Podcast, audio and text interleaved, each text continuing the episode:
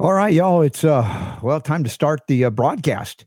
It's Tuesday. How unusual is that to start our work week on a Tuesday? But uh, hey, you know it was Memorial Day, and I hope you guys spent it well and acknowledged and honored those who uh, gave their lives uh, for freedom. Uh, granted, I acknowledge as well that in the 20th century after World War II, there hasn't been a declared war by the People's House, the House of Representatives. But uh, we can discuss that and a whole lot more as we crank up today's show. We're going to talk about the uh, environmental um, claims, claims that the environment is is being destroyed by carbon dioxide, global warming, climate change as well. We got Gregory Wrightstone on. He's written a book that Al Gore doesn't want you to read. That's coming up. Also, uh, Courtenay Turner's coming back on. She's got a big event, and she's uh, if you remember her, what she's overcome in her life to be not only functional but dynamic and and acrobatic uh, she's got a, an event coming up. We'll talk about it. Everything's in the show notes today, as always, at robertscottbell.com slash listen for the uh, chat room. Sign up for the emails, sign up for the newsletter, and or just share the show. And I'm so grateful that you're here with us. Get ready. Let's crank this up for health, freedom, and healing liberty right about now.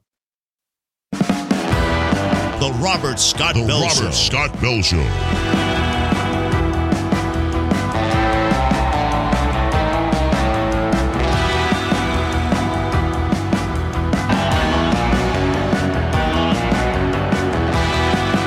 The voice of health, freedom, and liberty, The Robert Scott Bell Show. Do you know what day it is? I hardly do. It just doesn't make sense when we do that Monday thing and take a day off, and we did that yesterday. Uh, hope hope yours was was wonderful. I, uh, you know, I took the kids out shooting. We went out to the outdoor range. the The sun was shining. It was a glorious day, and people were out there exercising their Second Amendment protected rights because rights don't come from government, they come from God. And our ability to defend life, liberty, and property is something I don't take for granted. I hope you don't either. And unfortunately, we've got a significant segment of the population that believes that uh, the, the right to keep and bear arms is not a right that comes from God, but government. Therefore, they continue to chip away at it. And let's just be honest about this even the Republicans aren't real good on your right to keep and bear arms as they allow for chipaways uh, throughout the various uh, uh, decades that we've been witnessing this. So I went out and uh, enjoyed it, uh, much to the delight of my children, who are like, "Dad, come on, let's go out shooting." like, all right, let's go, let's go. And I appreciate them so much for that, and had a wonderful, wonderful time. And you know, when we talk about the loss of of, of those who have served in the military, I don't say that to glorify those above anybody else that would serve in the military or or diminish them in any way either. But the reality is, as we look at um, the defense of liberty and the need for an immune system for our own bodies, much less our own co- country or, or, or nation, uh, there is a legitimate constitutional role for that, of course. My concern comes when we have globalists or United Nations uh, police actions pretending to be acts of war or kinetic action, if you will, that take away from the, the, the seriousness with which our founders wrote into the Constitution that the declaration of war must come from the people's house, not from an executive branch, you know, oligarch or bureaucrat or a president, if you will. And so it's a very serious thing to declare war, but it hasn't been declared since World War II. Uh, now, this is not a denigration on any of the people that have been in, served in the military and lost their lives in defense of freedom. That's not what I'm saying here. But I would like to see that more Americans would recognize the constitutional way this would happen to engage in defense of our country. Heck, we are not even defending our own borders. And I and I blame both Democrats and Republicans. How many generations, how many how many administrations have gone, yeah, borders, eh, eh, you know, under the law of nations, do you understand that if you have no borders, you have no nation? Just as Reagan understood, or it was he was informed by uh, both Congressman Larry McDonald and Congressman Ron Paul at the time, back in the 1980s, that if we don't have an independent treasury, we also don't have a nation. That's when they started uh, basically coining uh, gold dollars and again. You know, remember the 50 gold uh, piece still there, uh, American Gold Eagles, but used to be before uh, FDR declared the bankruptcy what was in 1933, you had $20 an ounce of gold was 20 and then they removed it. I get you know, these history lessons are important because I didn't understand them going up, going through grade school, high school, even university level. I had to unlearn a lot of garbage to learn what I know. And of course, that includes healing. Now, uh, Super Don, how are we looking for uh, our, our guest in the first hour? I know we, have got uh, Gregory uh, Wrightstone scheduled. You look he's like he's reconnected. We can see him well. We're just going to hope that the audio is working okay. All right, and, and, backup will be the phone if if needed. Correct. Yeah. Okay. okay. Thank you, Super D, for that. Now, how was your weekend? Did you have some fun time with the family? I'm, I'm hoping. Yeah. Oh yeah. Um, yesterday, Memorial Day. Yeah. We uh, went to. They have a a local here, little small town uh, Memorial Day parade where they have the mm-hmm. veterans and the stuff go by, and then the jets fly over at the end and stuff, which was cool. So we went and did that in the morning, and then we went over to the uh, nursery and picked out the majority of the plants for the garden this year.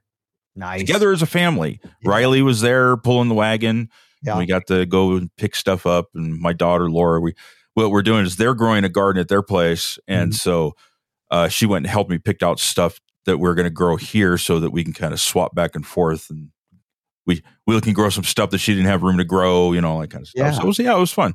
Awesome. We were yeah. out in the garden too, and and you know managing the things we've already planted. Things are coming. Up. In fact, uh, we did one row of corn, a row, but you know a, a significant area, but one st- area uh, this year with some heirloom organic variety, non-GMO, of course, and it was already coming up from you know last week, which was nice to see.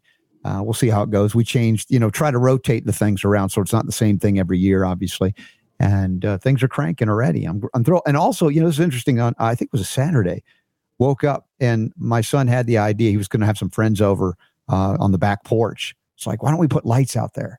And my wife was like, yeah, I've been wanting to do that. And like, my son was so motivated because he had friends coming over.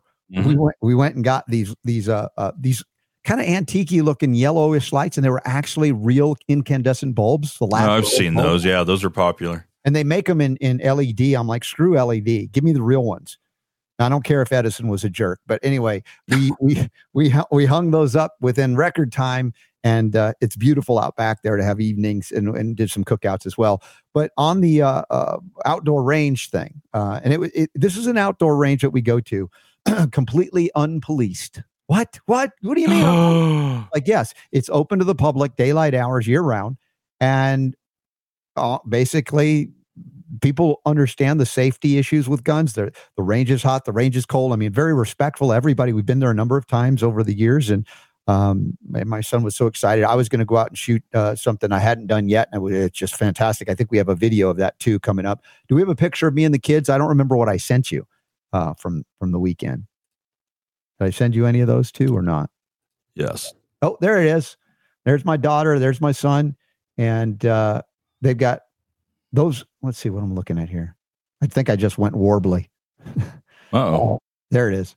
Um, yes, it's those are single shot shotguns that my son had picked up and uh, wanted. Uh, uh, my daughter's got a 410 there, and my son's got the 12 gauge. And at a certain point, he has her shoot the 12 gauge, and it's it's kind of funny. But uh, we'll, we'll actually, a rumor has it though you brought two other guns with you. Oh yeah, count the guns in this picture.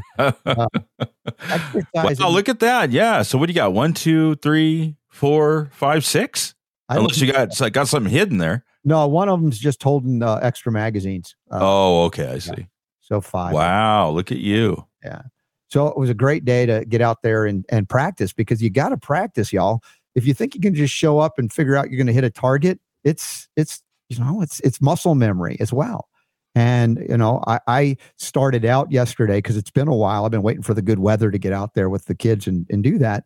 I started out, I was sucking the eggs. I was really horrible. And it, it took me just a couple around, you know, a couple of clips through to get back in the groove, just to remember. And and then I had a new firearm to uh to shoot with. I don't know if you want to show this video. And it's not 100% perfect, but you know, heck, you got to get right, Memorial Day. Don't know how you're spending yours, but defending life, liberty, and property takes practice. And we hope that we don't have to go overseas like those that gave, pay the ultimate price for our freedom. Got the Desert Eagle baby version. Nothing baby about it.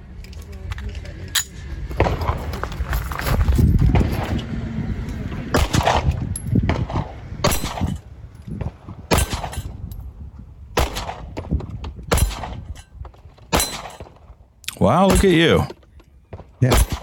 About seven yards, I think. So, Not too bad there.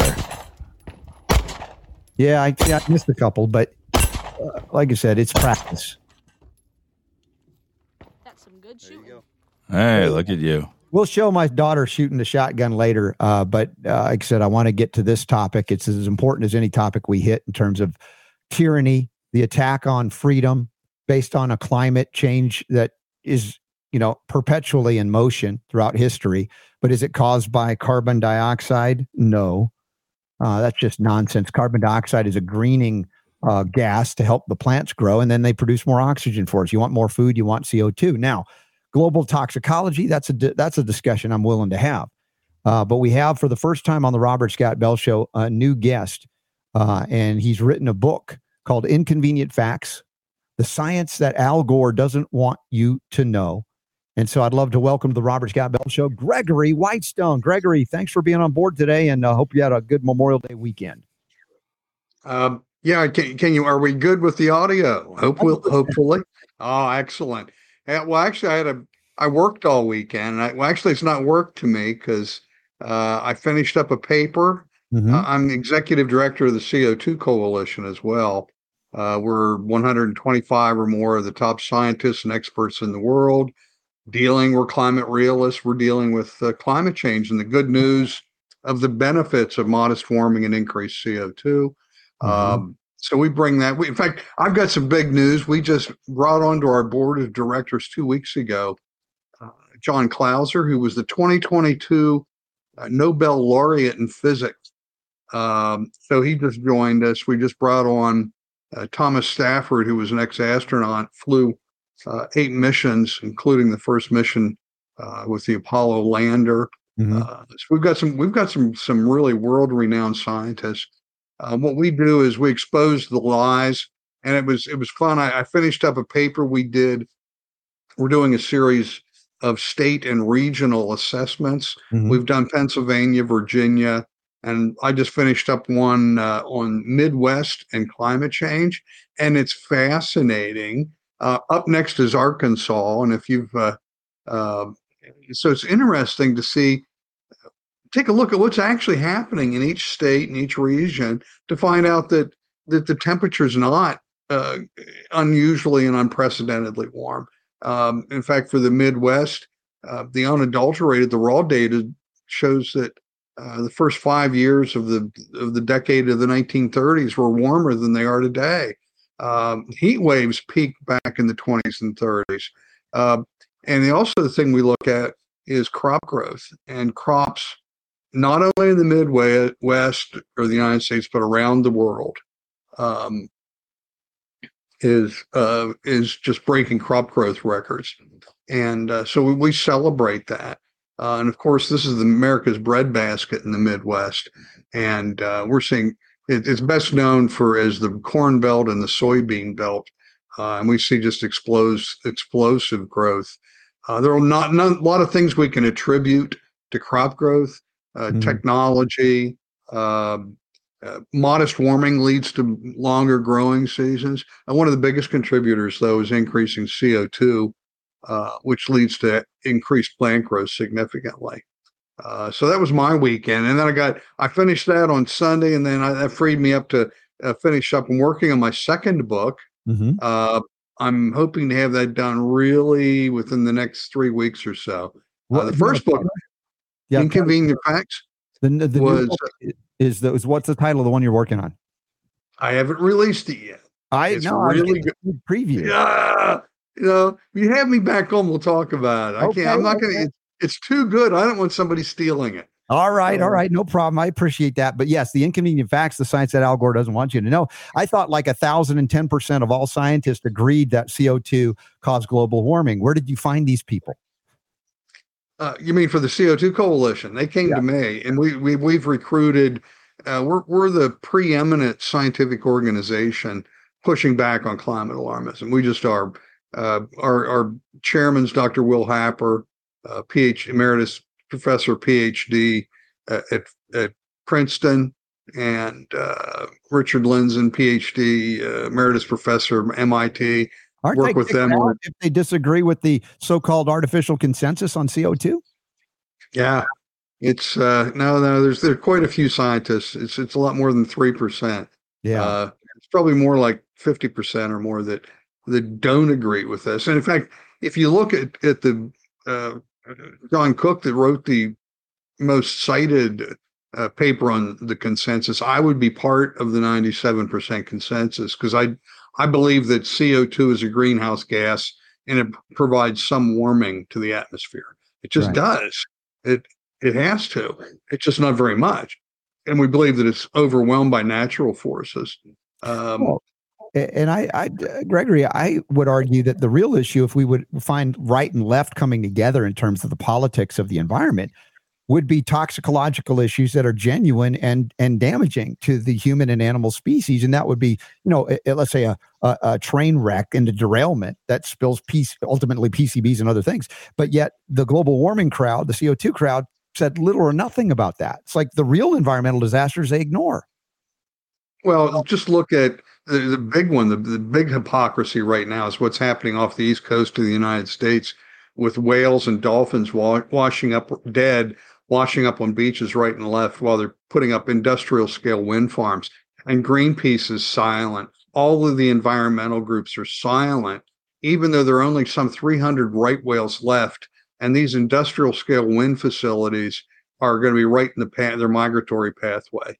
And uh, they've got some 1,200 what are called takings that are by these uh, industrial scale wind farms, which means there'll be injuries to three times as many right whales are that are in existence. But yet, these the, all of these groups uh, are are silent. And we have uh, Dr. Patrick Moore sits on our board of directors. He was a founder of Greenpeace and left it because he started. They they just went off the rails. Uh, he's a, he's a true environmentalist. He was on those those uh, boats back, if you recall, back in the in the 1970s and uh, early 80s when they were getting in front of the whaling boats. He right. was they shot harpoons over his head. Wow. To kill whales and he's he's criticized them tremendously for remaining silent while whales are being killed. Yeah, it's, inconsistency within the environmental groups is is uh, you know almost legendary at this point, and I think that when you ask the average folks about what is a real concern in terms of environment, you go, "Hey, toxicological burdens, poison impacts like that." But to find out that uh, CO two, which only makes sense, I could tell a grade schooler this and they'll get it. You know that it's you exhale it, and guess what? The plants love it; they use it for their own growth and also to give us back a gift of oxygen for us to breathe in our atmosphere. It's a beautiful balance. And the more CO2, uh, t- yeah, obviously there's a, a, an extent to which CO2 can become excessive, but we're not getting there anytime soon. Uh, and the benefit is, of course, more food, but yet we're seeing these global environmentalists wanting to reduce population by any means necessary. Uh, rather than volunteering themselves off the planet, they try to volunteer us out by a, you know, I would say nefarious schemes and methods oh, utilizing the pharmaceutical poisons that we found out in COVID uh, turned into an absolute disaster. The claims that mRNA injections would save us. So we got more and more of this corruption within the so-called environmental movement that has been captured by a globalist Marxist agenda to reduce population. Yeah, we've got if you we you just spoke about carbon dioxide and their aversion to it. We're at today, as we sit here today, we're at 420 parts per million of CO2 in the atmosphere. That's ppm. The average throughout Earth's history uh, was was 2,600 parts per million, six and a half times what it is today. Life thrived and flourished. And if we look back through again with my book, I, I'm looking at back through comparing temperature and CO2 on the scale of hundreds, thousands, and millions of years. And any scale you look at, there's no correlation between increasing CO2 and increasing carbon dioxide or uh, increasing temperature. In fact, just the the reverse occurs. Is that uh, if we, look over the last 800,000 years, we find that temperature changed first, and then CO2 changed in relationship to that temperature. And that's because the oceans are the great sink for carbon dioxide. And a warming ocean expels CO2. So as the oceans warm, and it takes probably uh, either four to 600 years, somewhere around 500 years, for oceans really to slowly warm up. And as they warm, they expel CO2. Mm-hmm. Or excuse me, they suck yeah. up CO2. CO2 it's, yeah. the, it's, it's the cooling cooling oceans absorb a lot of CO2. I had it wrong there. Excuse me. No and problem. that's it's it's just opposite of what you might might expect because it, if you think of a a liter jar of ginger ale in the mm-hmm. refrigerator that's cold, and you open it up, that CO2 inside just goes. You don't yeah. get much. Put that same liter jar on your patio in in the sun in August, and then open it up, and it'll be like a volcano. And that's because the warm mm-hmm. ginger ale is expelling that carbon dioxide. The same we see the same thing with the oceans. Cooling oceans absorb, warming oceans uh, ex- uh, I, am doing it again. Are you uh, on cooling oceans absorb and warming. Working, yeah. working too hard through the weekend. We're talking. Oh, I did with Gregory Wright, Whitestone, Wrightstone, I shall say, uh, CO2coalition.org, CO2coalition.org. His current book, Inconvenient Facts, The Science That Al Gore Doesn't Want You to Know. An unnamed new book coming out. We're excited to hear about based on uh, what he knows. And uh, what is the sense of, uh, uh, let's say, our success in impacting, uh, let's say, from a legislative perspective, the rollback of, of such draconian regulation to eliminate CO2 that would turn us into a third world nation in terms of energy utilization, access to you know the the, the quality of life we've come to know, uh, and of course disallow even the innovation that occur in a free market to produce energy in a cleaner way. Uh, despite the fact that yes, some CO two will be the result, but again, it's not the issue when it comes to environmental concerns. Well, before we go there, you mentioned my book. Just last week, it was back as a number one bestseller in three categories on Amazon. So after six and a half years, it's still relevant today, and people are thriving and driving to buy inconvenient facts because it is so readable and it's written for non-scientists. Uh, but to get the legislative, we're we're being we're being challenged. We've got all these problems. One of the big problems we have is not just legislation. Uh, we could fight that. It's the uh, unelected regulatory agencies like Department of Transportation, Environmental Protection Agency, um, uh, DOE, they're they're coming up with regulations that are in effect uh, killing gasoline powered vehicles, killing coal and natural gas uh, power plants. And just in the last week, we've seen just some horrific regulations imposed. EPA uh, imposed the they're using the the, uh, uh, the what was called the endangerment finding that was mm-hmm. made back a couple of decades ago in fact, we're, we, are filed an amicus brief in support of, of overturning that. Um, but the, they, they filed a new regulation uh, restricting uh, CO2 emissions from power plants, which hadn't really been done before. And what that what they're going to do is require every power plant to put on extremely expensive carbon capture and sequestration. Uh, it's going to drive virtually all of the all of the uh, power plants out of business and they're going to make us reliant entirely on wind and solar. And if we look at electricity, I use three words to describe what good electricity would be. That's reliable, abundant, and affordable. Mm-hmm. Um, you only get that with natural gas and coal. Uh, nuclear is reliable and abundant, but it's a bit more expensive. Um, and wind and solar are none of those three. They're not abundant. They're not reliable. Uh, and they're not affordable. They still rely on a lot of battery technology because you can't deliver a solar except when the sun is shining, and the wind, if it's not blowing, you're not delivering it. And so the battery technology, if you're an environmentalist, a true one, you got to be worried about the way you rape the land for these rare earth minerals and leave open scar pit mines. It's and much less, you know, in China and other areas where they don't have what you call labor laws protecting kids or or poor folks. It, it's like it's so inconsistent in terms of uh, their agenda. It isn't about anything but destroying freedom and bringing America to its knees and allowing us to live barely at subsistence levels in large boxes in 15 minute smart cities that will only be allowed to come out as long as we comply with the next vaccine mandate. Yeah, and they're, they're, you, you talked about that in China. They're using Uyghur slave labor for solar panel uh, factories. Uh, we're getting our uh, cobalt from uh, not slave labor, but youth. Uh, they're using young boys as young as ten and twelve years old to mine the cobalt. these guys are going into into these these mines and, and, being killed and buried alive in the Congo. It's it's a horrible situation, and it's it's really blood energy is what we're talking about. Uh, and I, I, there are all kinds of uh, crazy proposals out there of other energy.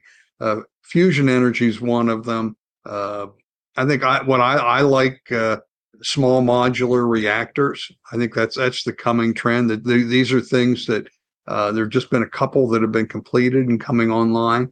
Um, and they those those things aren't the big big reactors we've seen before. And so nuclear, I think, has its place. Uh, but right now, natural gas, in fact, coal, we can we can burn coal um, and make it clean enough that the only thing comes out that smokestack is the miracle molecule carbon dioxide and mm-hmm. water vapor.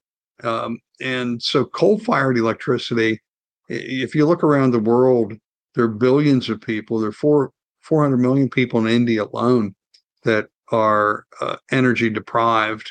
They're uh, they don't have access to electricity, so they're still cooking on dried dung and wood in their homes. Of course, that leads to things like glaucoma, lung disease, all sorts of their UN estimates 4 million people die a year. Those are 4 million people who die a year that could be saved very easily by providing them coal fired electricity. And that's what India is doing.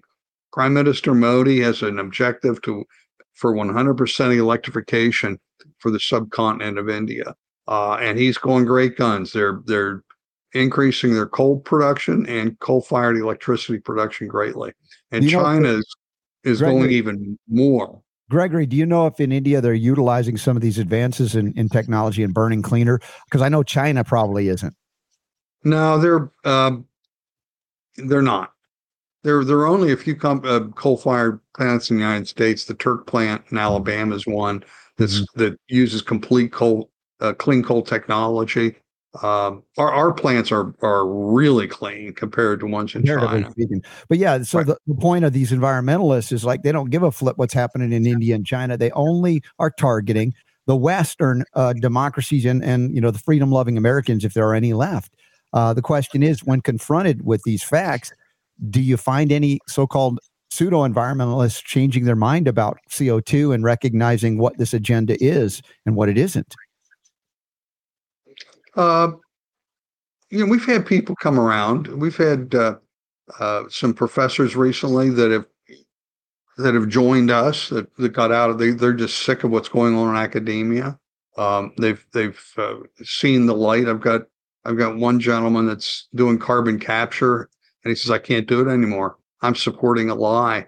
Uh, we're I'm helping people strip what should be a beneficial molecule out of the atmosphere. Um, and so uh, we I, I, think we're winning. Uh, what I see when I travel around the country is a great thirst of people wanting this information that we provide. And one way to get that is I have a smartphone app that's free, so I'm not making any money. It's a smartphone app. If you just search uh, for inconvenient facts on uh, Google Play or or the App Store, go get it. Okay. Um, and so, inconvenient facts uh, uh, smartphone app. It's it's wonderful. It's got sixty of the of the top facts that you can use. You can have this in the palm of your hand, um, and and that way, uh, if you if you go and you're at Thanksgiving dinner with your idiot nephew Billy, and we all have these idiot nephew Billies, and Billy's Billy says. Uh, hey, hey, Uncle Robert, uh, we're did you know the polar bears are going extinct? And you can pull out your smartphone app and you go, mm-hmm. wait a minute, Billy, here's fact number 53. And that's actually what it is on the smartphone, uh, mm-hmm. uh, showing uh, 60 years of polar bear population, Billy. And you can go right and it's got everything on the smartphone app. I've got what's the source of the data. And then there's a little bit of explanation. In that case, I've got a video that I created that's related to it. So it's, uh, we rolled it out on the Glenn Beck show a number of years ago, mm-hmm. and it just exploded.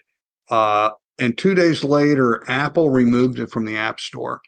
Uh, they said that it lacked compelling content. Wow. Really? Yeah. Take a look at the other climate change alarmist apps. They look like failed middle school science fair projects. Right. This thing's a state of the art. This is um, clearly why we're banned on YouTube, Spotify, and LinkedIn because we're just not bringing you compelling content. Uh, that's my, it. Yeah. well, look, it's a badge of honor at this point to be uh, and I, yeah. you, you might be interested to know I, I'm banned permanently from LinkedIn. Hmm. Um, and so my very my very last post on LinkedIn because they started everything I was posting. I'm a scientist. I posted peer reviewed scientific information. I, I posted stuff from NASA, from NOAA, mm-hmm. and uh, my very last post, I said I think I'm about to be banned and deplatformed by LinkedIn. They removed that post, called it false and misleading, and then they banned and deplatformed me. Now that's funny. You can't you can't make this stuff up. Yeah. And so that was uh, almost two years ago. Well, the regulators, of, of course, are are protecting the industries uh, that are profiting off of and agendas that are weakening the United States. I will say, if you haven't met him yet, my my good friend Jonathan Emord, he's a, a U.S. FDA attorney, and not with the FDA, but beating the FDA eight times. He's won in court against them and other agencies. And he found out that even when the agencies lost and he won, the agencies flouted what the courts told him to do. So he's decided to run for the United States Senate in Virginia to defeat Tim Kaine in the next election cycle. He is whooping up on the Republican field right now, dominating them, getting ready uh, for the after the uh, primary to go into the general against Tim Kaine, and and he's all about what we're talking about right here. And imagine and having a champion. What's his, what's his name again? Jonathan Emord. E M O R D for VA, Emord for VA. And he's on with me every Thursday doing the Sacred Fire of Liberty. And I think you would be uh, intrigued to know he's very connected to the good scientists and, and should be connected to you as well, and vice versa, because he can go into the U.S. Senate and eloquently uh, elaborate on these issues and bring about a constitutional response that is appropriate as opposed to what the bureaucratic oligarchy is doing in determining. Oh, I'd love, I'd love to love to connect with him. I'm sitting here in Arlington, Virginia right now, uh, okay. near the belly of the beast. So there's uh, Emord for VA. I'll check that out. Yes, um, and uh, he has our full endorsement here. And uh, you'll like his policies on all of these issues. He's a constitutional guy through and through. To me, when I hear him speak, I've said this many times over the years. I close my eyes and listen to his lectures, and I feel like I'm among the founding fathers and yet uh, he has operated within and against the oligarchy as it stood and has written an ex- excellent book about the progressivism uh, movement in America from the 19th century to today that is uh, without peer in terms of its, uh, uh you know, boy, what he did in terms of homework for that book to help you understand how we got here, which I think you appreciate. Yes. So you're not going to tell me the name of your new book. Can you at least tell me a little bit about where it's going? You know, as far as yeah, sure. It's okay. It's about the, the it's in three sections. It's about the many benefits of of uh, modest combination of modest warming and increased CO two. Uh, and in fact, the second section, I go through climate facts in the first section, uh, just going through temperature, CO two data through time.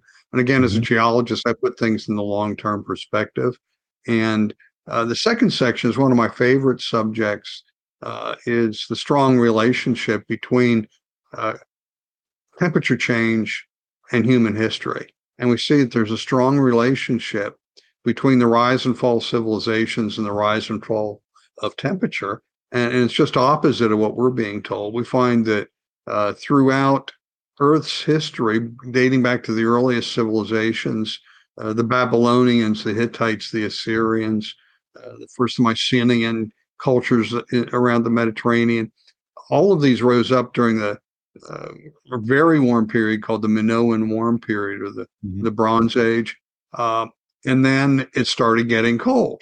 And it led to what was called the late Bronze Age collapse. All of those civilizations around the world, even the Harappan civilization, India, uh, collapsed all about the same time related to this cooling period, uh, which went into what was called the Greek Dark Ages. And so for many centuries, it stayed cold and it was it was not good, and it it was related to the uh, the uh, uh, warming periods. The next was the Roman warm period. And again, we have uh, great civilizations, including Romans. Mm-hmm. but again, Rome and their armies they won and conquered much of the known world at that time. Um, they, you know, armies move on their bellies, and food was bountiful during that period. Uh, the the world's breadbasket was in North Africa and, and, and Egypt at the time. Uh, so life was good in that uh, in that second and that other warm period. And then again, it got cold, and we have the collapse of the Roman Empire, the Dark Ages. Things were horrific. Uh, so this time and time again, uh, we see that uh, the warming periods were, were hugely beneficial. Ecosystems flourished and humanity prospered during the warm periods. Uh, in fact, during the last uh, warm period was called the medieval warm period, um, the high Middle Ages. Like again, food was bountiful, people prospered, um, great civilizations. Then it started getting cold, and these great empires started and civilizations started collapsing. Uh, each one of the cold periods were associated with crop failure, famine, pestilence, and mass depopulation. So the secret here is if if you were Emperor Robert, um, and in a cold period where you were fat and happy, but if you're Emperor Robert going into a, a cold period, you weren't very safe because they depended on your subjects. Mm-hmm. I'm sure mm-hmm. you'd make a great emperor, but your subjects would depend on you to, to give them food and protection. And crops start failing, you can't feed your subjects. They're coming after Emperor Robert with their pitchforks. And that's what we saw. We Which saw these, these, I'm interested in not becoming emperor, but that's beside the point. But I, the the history, the examples that you're giving are very important, and I look forward to the release of your next book, and then we'll find out the title and have you back on for that too. Uh, but this is a kind of discussion that needs to be happening as it has here rationally uh, about real issues of climate and the history to the present and what it portends for the future, as opposed to the climate alarmism that is not rooted in real sound science at all or rationality and critical thinking, but in fear mongering for world domination by the few over the many. Uh, rather than in freedom that we can innovate our way through and, and beyond these things and recognize, as I said, the real issue with the environment is toxicological burdens. That impacts conservatives and liberals alike. And if you have kids, you don't want your kids toxically burdened and poisoned, no matter what politic, po- political party you're a part of or, or not a part of. So I think if we could talk about those real things, we have innovation and technologies that can clean up those things as well. Yeah, I, am with you on that. And uh, the other thing we can do is, is utilize the resources we have here in the United States, in particular natural gas. Where uh, I'm a geologist. I did, I was the co-author. I hate I hate to call myself an expert, but uh, you you know if somebody says well, I'm an expert, you probably should turn them right off. But but I, I was the co-author of the first comprehensive paper on the the world's largest natural gas field, which is the Marcellus Shale. I did some of the early research on that, and three mm-hmm. other shale fields. Led the the innovative uh, creation of these the shale reservoirs in the United States. So that gave me the opportunity to talk all over the world in Ireland. Uh, spoke at one of the first shale gas. In fact, I was the the keynote speaker at, at one of the first shale conferences in China, uh, also in India. So I, I I know a lot about this, and these shale reservoirs we have here are just enormous. Yeah, we, we, we looked at the Marcellus shale we looked at at the time we were doing that research, the top 10 conventional natural gas fields in the world combined did not equal what the Marcellus was. Let that sink in. That's how big it is. The top 10 conventional fields didn't even equal what the Marcellus was. That's well, we have huge. the capacity for energy independence and abundance, if you will, in that regard. And, and again, the innovation and freedom to utilize these technologies in a much cleaner way, which has already been proven to have occurred here. Whereas India, as you mentioned in China, are going full bore on coal and not concerning themselves at all with environmental impact in a real way, the toxicological burden we've talked about, mercury in the air, etc. Uh, so we've got a lot more to do. And uh, I don't know if you've met Dr. David Martin. He's also in Virginia. Uh, he has developed or worked with scientists to develop a, a, technique to reclaim the tar sands in America, much less Canada, uh, to leave beautiful soil in, in, in return that you can grow organically in if you want and to have clean the cleanest version of that and even uh, recover the old tar you know that was used to to pave old roads that's just lying there doing nothing. So there's a lot of innovation that's occurred but the epa and uh, the leftists that are all about global warming don't want to see that utilized because it would ruin their agenda to weaken and destroy the freedom that we have in america because of our energy uh, abundance if you will. And i appreciate all that you're doing as a scientist to to, to make a sound argument that is very hard to refute because it's it's actually documented and uh, often peer reviewed published even though i know peer reviewed literature can sometimes be sham peer review in an era where they try to alter reality you know, by by claiming something that isn't exactly correct. We've seen that in the COVID era recently, but it impacts, of course, environmental issues as well. So I do appreciate greatly what you're doing. Yeah, thank you. That's the problem with peer reviewed has been modified. Now it's PAL reviewed. They have their buddies reviewing their own. Uh, they're they're reviewing each other's documents and, and putting them out there into the journals, and it's very hard if you have a contrary paper that's uh, we find that we're very box. You, you know, you won't get published, or you'll get uh, you know removed if you are published. And again, I've seen it because my area in natural health and healing, the vaccine industrial complex has been now proven but very extensively to be a, another sham and scam in terms of peer review. But it's about an agenda, and anybody that legitimately says, "Hey, there's a problem here." They won't get published, or if they are, they'll be retracted. So, what you're seeing as well in the field of energy and climate science is the same thing. It is. In fact, we're doing uh, focus groups. We're right in the middle of a focus group study right now, and uh, early indications are is that people have really had a sea change on on their what they believe about the experts and who they trust. And it's it was COVID that's driving this. They've because of COVID. COVID, yeah. people understand that they've had um, they've heard experts making claims and uh, um, you know, saying making claims and making statements as being factually correct, or later turned out to be wrong. Yeah, very wrong. And and yet those of us who have pointed it out, including yourself, are derided as you know some something that we are not. And of course, that's all they have resorted to: name calling, ad hominem attacks, because they can't address the science that you bring forward. If you haven't read it, yes, it's been out for a while, but maybe this audience didn't know about it. Inconvenient facts, the science that Al Gore doesn't want you to know, still valid today as well as uh, the upcoming book without a name, or at least if it has a name, he's not revealing it. But I know that I'll have you back, uh, Gregory, uh, when it comes right. out because I'm encouraged to to talk with someone who has the integrity and intellect to address these issues without uh, vitriol, anger, and and rank emotionalism that defies the ability to think clearly. Uh, thank you so much. Yeah, it's really great. Uh, actually, I'm I'm still emboldened though with the, the success of this book. That's after six books should not still be a number one bestseller after six and a half years. And so I, uh, we we we don't know exactly what's been driving sales. It's uh, uh, I, have been endorsed by quite a few stellar uh, people. Candace Owens was one of the big names that have come out. She mm-hmm. found my book, uh, read it, and then on one my my sales just exploded one Saturday morning. He's got said, it. My brother called me up. He said, "What's going on?"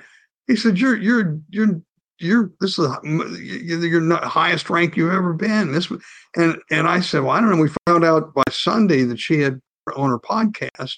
Uh, she held the book up and said, "This book has changed everything I believe about climate change. Mm-hmm. Everyone listening to this uh, has to go buy this book and read it."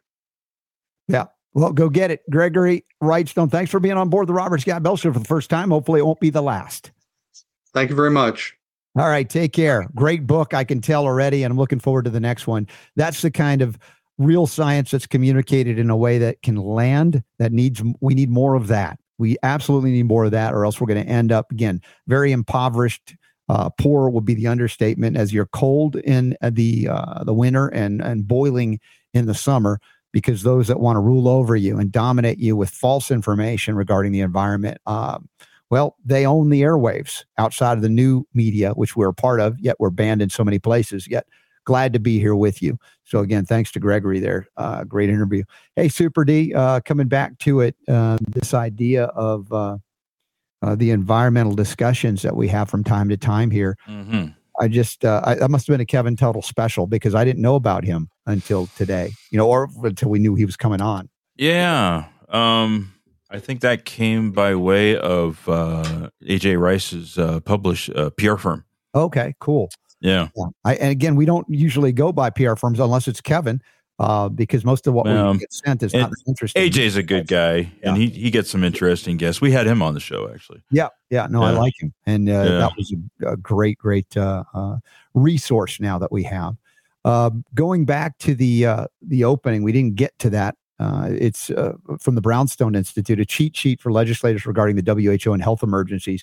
And we see the, these global organizations that are unelected bureaucrats. certainly, we've seen unelected bureaucrats in our own nation uh, regarding EPA, FDA, etc. But when you get on the global level, it gets even worse. And the WHO wants to dominate the entire planet and all of the countries and all the people with whatever they say goes, even if it's a phony uh, epidemic or pandemic. And this lists a, a number of uh, points that we'll go through real quickly here. And I know we've got some other articles to cover about FDA, and we got questions of the day a little later. But this cheat sheet for legislators regarding the WHO and health emergencies number one, the World Health Organization is not independent and is significantly privately directed. And you know, of course, the Bill and Melinda Gates Foundation and, and their uh, intent to vaccinate everything that, that moves, lives, and breathes, uh, both human and animal, if they can get away with it. Uh, but those contrib- co- contributors are greatly uh, corrupting uh, this so called science in order to promote an agenda that results in the uh, utilization and purchase of their products. number two, people in democracies cannot be subject to dictatorships. Yeah, I know that in theory, but the, you know the WHO is probably a little bit of a democracy too because it takes votes. Uh, you know the WHO, like the UN, has votes. But remember, what's the danger of democracy? And this is not discussed enough in terms of uh, types of governments that are available to you. A pure democracy is mob rule. Now, you know, you know the classic example. I've said it many times, and I have my ver- ver- variation on that. You know, two, uh, what was it? Uh, two lions and a sheep voting on what's for dinner or something like that, you know, basically. And my version is, of course, two oncologists. Those are known as cancer doctors that love to do chemo, radiation, surgery, and nothing else. And a homeopath voting on how to treat cancer, your, your cancer, for instance. And of course, you know which way they vote every time, unless maybe it's themselves or their own family members. So you know that at the heads, the highest levels of these oligarchies, including democracies that are not democracies or, or full on, uh, you know, uh, for freedom that defend individual liberty is we recognize mob rule is collectivism ultimately because it's who who gained favor who has convinced the most of you that something is so even if it isn't and the ultimate minority is not being black or red or yellow or gay or whatever. It's about being an individual. And that in a republican form of government which is unique to the united states of america if it were an activation in fact if the constitution were in force the ultimate protection is the protection of your individual liberty, not because you're a member of a group or not a member of a group that's favored, but because you are an individual created by God, not government. And there is no other nation on the on the face of this earth that was founded with that principle, as far as I know, yet to see. There are the others have modeled their constitutions over ours, but they don't have at the dawn of it a Declaration of Independence that stated very emphatically from where our rights are derived and what government is here to do protect our rights, not violate them, and not even give them and take them away because rights can't be given. They are yours by virtue of your very existence. They can only be taken away by force or fraud and deception. So, number three on this list, the WHO is not accountable to any, uh, it, it, not accountable to those it seeks to control, right? It, it wants to control your behavior. Do you think that it gives a flip that you say, hey, hey, my right, my right, what about my rights? like your rights are whatever we tell you they are. And we've seen evidence of that within our own country as we move further and further away from constitutionally limited government. Number four on this list, this is in the Brownstone Institute. It's linked up in the show notes at robertscottbell.com. Centralization through the WHO is poor policy by incompetent people. Have you figured this out? Centralization is not a good play as far as freedom goes. It's a way you dominate the innovation that can occur in freedom that is destroyed by centralized bureaucracies. Approaches to health, only in collectivism can it succeed, but not succeed in improving your health, but in uh, improving the bottom line of the, the pharmaceutical companies that have uh, curried and purchased and gained favor in those centralized bureaucracies, WHO inclusive. But we see it again in our own US FDA. Number five on this list real pandemics are not common and are not becoming more common pandemics are happening due to artificial induction of experimental uh, you know amino acid protein sequences claiming to be new viruses that they, they, they would like to claim it naturally occurred just escaped not from the Wuhan lab but from a wet market in some way. That real pandemics are the result of destruction of the environment not due to more CO2 but destruction due to toxicological burdens.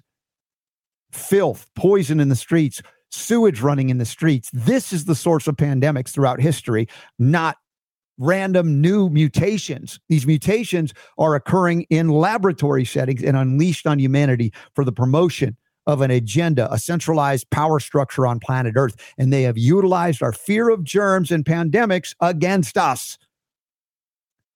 The Robert Scott Bell Show, I'll say it in the third person, has been one of the few places in broadcast media since 1999 that's been pointing. I've been pointing this out. Our fear of germs is our vulnerability. The pandemics, the scamdemics, the plandemics. Even if the disease, quote unquote, disease, the symptoms are real, they are not naturally occurring. They are artificially induced by toxicological burdens, nutrient deficiencies, poison in a pill, poison in a syringe, and poison engineered in laboratories like UNC Chapel Hill, then exported Baric et al. and Fauci to Wuhan in China.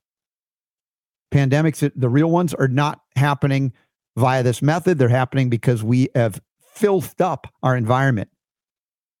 Yes, stop up your toilets, have your neighborhood trash collectors never come again, and find out how healthy you can remain in the midst of that kind of decay and debris and garbage and filth. And you'll understand the source of pandemics is the terrain, the destruction of the terrain, not the germ itself that is given rise by the terrain, but the terrain that precedes it. You give you give the terrain, and what grows there grows there appropriately. Clean up that terrain, find that balance in nature, and you find that disease is the anomaly. And you look at what is the anomaly. Oh, look, that person was exposed to something like a toxic injection, for instance or heavily drugged to the point where the liver no longer functions and they can't remove the waste from their own body. And that gives rise to what? Microbes that they say are causing disease, yet they're the result of disease. So, good article by David Bell, uh, not related, at the Brownstone Institute today at robertscottbell.com. Thank you for uh, being here and checking all of that out and signing up for the newsletter. Text my initials RSB to the number 22828. That's right. Text RSB to 22828. If you're not already getting the newsletter, my gosh, get on it. Super Don sends it out from time to time. You won't get too much. if anything, you'll complain, I'm not getting enough. And uh, that's, I'd rather have you wanting more. I think Super Don would rather have you wanting more. Actually, he'd probably rather be able to send it out more frequently, but as busy as he is, that it gets out. I get, I see in the morning sometimes it go, I'm like, oh, Super Don, look at that. He didn't sleep last night. He got the newsletter out. Am I describing it correctly? It it happens sometimes. I get I get far far enough ahead of the game that uh, yeah, I, it takes me a little time to put one of those together. So. Mm-hmm. Yeah. So as we wrap up this hour, uh, you have a story from the defender about the FDA flagrant flagrantly say that word flagrantly flagrantly. It's a flagrant foul violating law requiring it to protect the public from wireless device radiation. But qu- clearly this is not unique to the FDA because they they they flagrantly violate the law in protecting us from drugs and vaccines. So why would this be a surprise? Well, it's interesting here because like apparently here, according to the article, uh, Congress in 1968, the year I was born, mm-hmm. uh, passed this Public Law 90-602, which declared the public health and safety must be protected from the dangers of electronic product radiation. Mm-hmm. Um, and according to this, the FDA kind of just acts like that law doesn't exist. it's just old, you know. I mean, it's it's fifty. Come on, it's fifty four years old. We don't have to pay attention. We don't have to fight. Isn't there a statute of limitations on that somewhere? Yeah. And and you know, you figure what was going on in 1968 compared to, I mean, what's happening now. Now you've got the cell phone towers and the 5G. You know, they're they're worried. they're already uh, working on 6G now. Um, and you know, I mean, you know, I, I, and I'm sure I'm not the only one. There's probably other people that are watching this, listening to this right now that you know they follow the news and the studies that are coming out. Dude, there's more stuff. It's like everything else. That rant that I go on every once in a while, where it's like we're stupid, we're killing ourselves because we come out with this neat thing here, and then 20 years later, it's like, oh look, sorry. Yeah. Uh, I saw something. It was over the weekend. I, I should dig this up somewhere, wherever it is uh, where the, uh, one of the I think it's the iPhone. Apple is suggesting that you use hands free uh, speakerphone and stuff like that, and not hold the, the, phone up to your ear. And it's like it wasn't that long ago, like 10, 15 years ago. You know, when people were like, "Oh, you know, people are getting brain tumors," and those those were the people that were being you know uh, cast aside because they were wearing tinfoil hats and mm-hmm. and stuff and you're like that you know and it turns out the more science we see the more we're finding out that that uh you know there's something going on there. Yeah. Yeah you know? So the fda is supposed to be in charge of protecting us from that. Yeah. I can understand why they might be having a problem because they're so busy protecting us from all that other stuff. Mm-hmm. how can they fit one more thing in right? Oh wait a minute. They're not protecting us. They're protecting the big pharmaceutical right. companies. well, look, if we just selling me. another billion dollars for their budget, right? Yep. This nonsense thing called the, you know, the you know, look, dude, it costs a lot of money to write warning letters to supplement companies. You know, that takes some takes some some bucks. Yeah, exactly. Absolutely incredible. Well, look, we've got some more uh, uh, video footage from the Memorial Day uh, going out to the outdoor range with the kids. And, uh, you know, it's embarrassing to me, but my daughter shoots better than me. I'm not embarrassed. I'm glad. uh, but she's she's going to shoot uh, my son's single shot shotgun, uh, and when we come back to show you first time she's doing it, what what happened there, and uh, uh, and let's see what else we got to do. Courtenay Turner's back on the Robert Scott Bell Show. She's got a big event coming up as well. You want to check that out. We'll have uh, updates to rebel rebelsforcause.com as well. Uh, upcoming events for us uh, this coming weekend. Uh, it's a Friday, Saturday event, June 2nd and 3rd uh, in Boise, Idaho. And we still have tickets available, I think, through tomorrow at 50% off if you use the code RSB50. Uh, if you want to check out We the Patriots USA. Do we have any listeners in in Idaho? I don't know. You know, it's one of those things where people will sound off every once in a while, like, "Hey, I'm from here, I'm from there," stuff like that. I don't know that I've ever heard anybody go, "Hi, I'm yeah. Fred from Idaho." Yeah. So well, if you if you happen to live in Idaho, yeah. uh, message us. Heck, if you're from Utah, Montana, Wyoming, that's right, or even Oregon. Oregon's right on the on the border of Idaho as well. Head on over to Boise. It's going to be an amazing event. Yeah, we'll talk about it more next hour. And uh, with that, uh, I think we'll take a pause for uh, refreshments. I, you know, I have my tea here. It's what refreshes me. you know what? Everybody go to the lobby. Yeah, no, I'm right? going to do my no. USDA uh, certified organic uh, mint flavored for certified organic mint CBD from Nutritional Frontiers. You go to cbdnf.com and you get it for 15% off, even when it's on sale and everything at nutritionalfrontiers.com. I have a new I have a new prop. What is it? What is it? Look what I got recently because you've been talking about it so much. I got some of the MegaFood magnesium. magnesium. Yeah. Right. All right. So yeah, I typically do one at night and one in the morning. Oh, so uh, you take two of these? I do one at night, one in the morning. Yes, that's my normal pattern. And, and remember, we talked about the ex, the example of when not to take extra magnesium. But even so, this is a very 100% whole food form. It shouldn't be problematic. So that's 100, 100 milligrams a day. Then you're taking. I guess it's equivalent. Yeah. It's a 50 milligram. Yeah. It's not a high potency thing, but it's 100% whole food. That's why it's more beneficial. It doesn't yeah. intestines. It's just, it's just wonderful. That's what I do. And I get that from choose2behealthy.com, y'all. Use the code RSB5 when you go there. A lot of the 100% whole food things we recommend are available there. Also, after the show today, 8 o'clock Eastern, 5 o'clock Pacific, the next Cardio Miracle webinar, we're going to talk endocrine health, hormones, estrogen, and nitric oxide. So you want to be with me for that. If you haven't signed up, Superdon did send a blast out there. There it is, hormones and health with me, RSB, and uh, John Hewlett and Lisa Hill. That's it. The mind hears our body. That's May 30th for those of you listening and watching live and uh, sign up even if you can't attend live, and we'll get you the the replay link as well. All right, y'all. We got Courtenay Turner uh, joining us next hour, and we'll revisit her story because it's so extraordinary what she's overcome in her life. She's an amazing, amazing young lady, and I appreciate her very much. She's also got an event coming up. I'd, i consider if you're not coming to the one I'm going to be at, I would be at hers. And I'm just going to say, if you're not coming to mine, go to hers. We'll talk about that more. And again, a little bit more uh, fun at the outdoor gun range when we come back on the Robert Scott Bell Show because the power to heal is yours.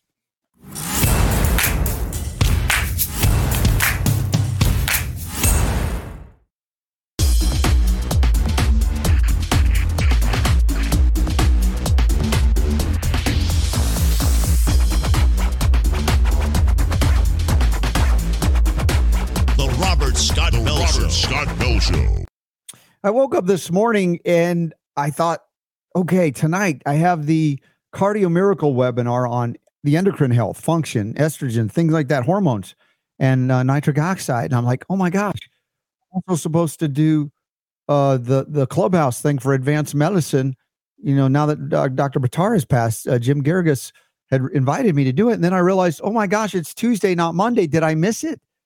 And uh, Super Don, I still don't know. I think Jim's in the audience right now. Did I miss it? And if so, I'm so. any, I know, this morning I was like, okay, I got to remember we're doing the Brighteon uh, simulcast today. Right, Monday. No, wait a minute. Today's not Monday. It's t- it's.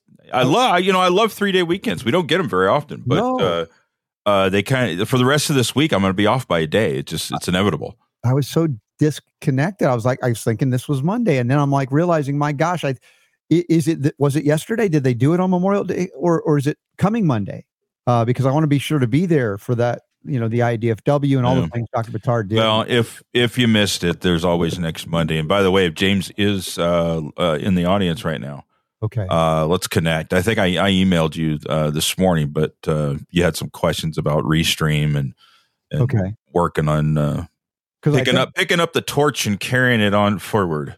Yeah, it looks like Monday the 5th, if there is one for that clubhouse group, uh, Jim, if you're there listening, I am available if you want to do that. And, and my apologies if I missed it yesterday, but I didn't hear anything and I was just unplugged until you were you were too busy having a little fun with the family there. I, I definitely was. It was it was amazing the time with the you know the kids going out there to go shooting. And by the way, take your kids out. I I didn't grow up with firearms, Super Don, at all. I don't know about you, but I, your dad was a cop. You know, yeah, but I I I I, didn't. I, I was kind of a crazy kid, so I think my dad was kind of like, well, maybe we'll hold off. Hold off yeah, put his eye out with that thing. Yeah, yeah. But no, my son came in with this knowledge that I just can't explain. Uh, detailed knowledge, intricate, intricate knowledge, in these very well versed in firearms uh, safety training, all of that. And he's taken, you know, church groups out, kids groups out to teach them safety and, and marksmanship. And uh, so he's been the motivating factor for us. And uh, he's been great with his sister, who's, you know, two years plus younger. Is that right? I think so. Three years, How? five years. Good Lord. I can't think years now. It's like crazy now that my daughter. They're all grown up and it's hard to keep track, isn't it? Oh my gosh. This is just, I'm still, I'm still traumatized. Today is my daughter's, uh, Juliana's birthday. How old is she? She's 32 today. Happy birthday. Yeah. Still a baby to you, though, right? 32, dude. I have a kid who's 32. You're an old grandpa. What? what? I know from you. Unreal. So I, I just wanted to say, uh, going out uh, to the range and outdoor ranges are so much more fun than the percussion and concussion of indoor, where even if you're wearing headphone earphones like you should, you double up on them. But it's the intense concussion within the confines of an indoor range. Going outdoors is just so so nice uh, when you're doing target practice. So um, I think I think my son got my daughter, uh, so his sister, obviously, uh, a 410 shotgun, like for her birthday or something. And and I don't think they had been out shooting it yet. And it's a single shot, and he also has a single action shotgun that he brought out. And she hadn't shot that yet, single action, and that was the 12 gauge as opposed to the 410. Mm-hmm. And I thought we'd play a little bit of of uh, her shooting that for the first time, you know, with my my son and I, dad, tutelage, if you will, yes. encouraging her. All right, here we go. Well, I'm all right. Oh, we're, we're out of I don't know if I like this. so we gotta get going pretty. My hand is too small. I can't hold it and pull the trigger.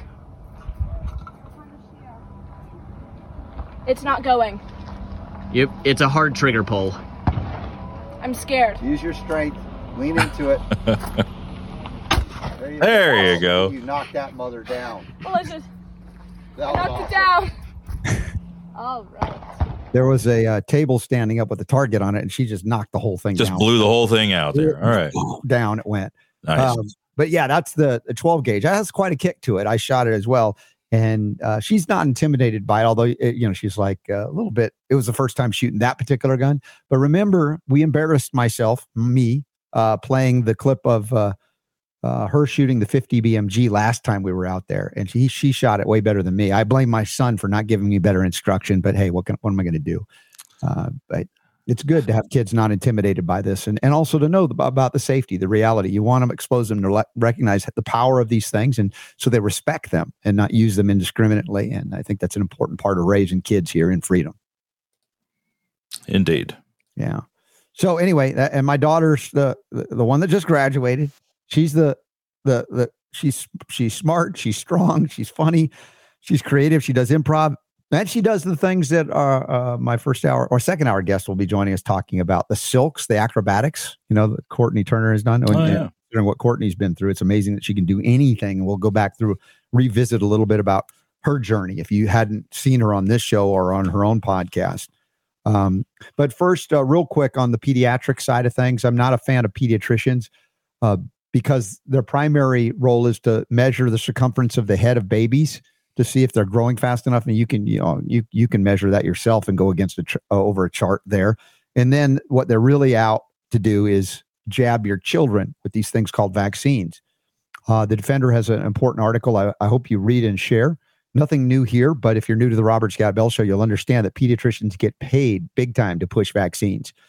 Using the average stats from 1999, if a pediatrician has 1,000 patients, 264 can be expected to be two years of age or younger. If all are fully vaccinated, the pediatrician would be eligible for a $105,600 a year end bonus, over a 100 grand bonus. Now, it's gone up since then. We've had uh, evidence presented by those uh, who have revealed these stats, these numbers, that some pediatric practices can bring in an extra 250 to 500,000 a year by getting a certain percentage of their patient population fully vaccinated according to the CDC schedule without any modification. And this is why you'll hear about pediatricians firing uh, families, you know, with kids that they don't want to go the regular schedule. Maybe they want to modify one or two or 10 things or do none at all. And rather than modify them for the parents' wishes, they say, sorry, I can't have you here because the percentage would drop and they would lose their bonus. So the economic conflicts of interest are very, very, very real. Uh, taking your kids to pediatricians, and I would say you'd be better off taking your kids to doctors of chiropractic by far as your family physician. This may be considered sacrilege among some, but not here. Um, you want to look for those that are not looking to poison and inject toxic poisons into your children. I think that's reasonable. And anybody can measure the circumference of your child's head to see if they're growing, you know, what percentile, if there's a concern for microcephaly. Uh, and that would be due to uh, toxicological burdens during um, pregnancy more than anything else. Uh, but anyway, I just wanted to throw that out there as something to consider. This is a good article, goes into a lot of detail on that. We do have questions of the day coming up this hour as well. And I do want to say a shout out to Nutritional Frontiers again and their wonderful products, including their NRDMG. Anytime you're exposed to glyphosate in the food supply, and that's almost always, you want to counter it with the NRDMG. It's a lozenge I travel with now, and the whole family's on it. And you can get that for 15% off with the code RSB15. That's at nutritionalfrontiers.com. That's just one of many things that are awesome uh, that they have and we utilize here as well as uh, shout out to the new class starting, I think maybe even today, uh, with Trinity School of Natural Health, trinityschool.org. And remember, among the many upcoming events, mid October, we have the big one, the Trinity Health Freedom Expo, which is now tied to the Trinity Live. So I believe it's, is it Wednesday, Thursday, and Friday, or Thursday, Friday, leading into the uh, Friday, Saturday, Sunday? Again, it's a whole thing. You want to be with us uh, outside of Chicago at the Tinley Park Convention Center mid October. There are other upcoming events. We're going to talk about that, including this weekend in Boise, Idaho. Remember RSB 50 for a discount, 50% discount, good through tomorrow, the 31st of May. Today's the 30th, uh, before June hits. It's June 2nd and 3rd in Boise, Idaho. Uh, but there's another uh, big event, and here to talk about it and a whole lot more. Welcome back to the Robert Scott Bell Show, my friend Courtenay Turner. Courtenay. Hello. How are you? There you are. Doing well. How are you?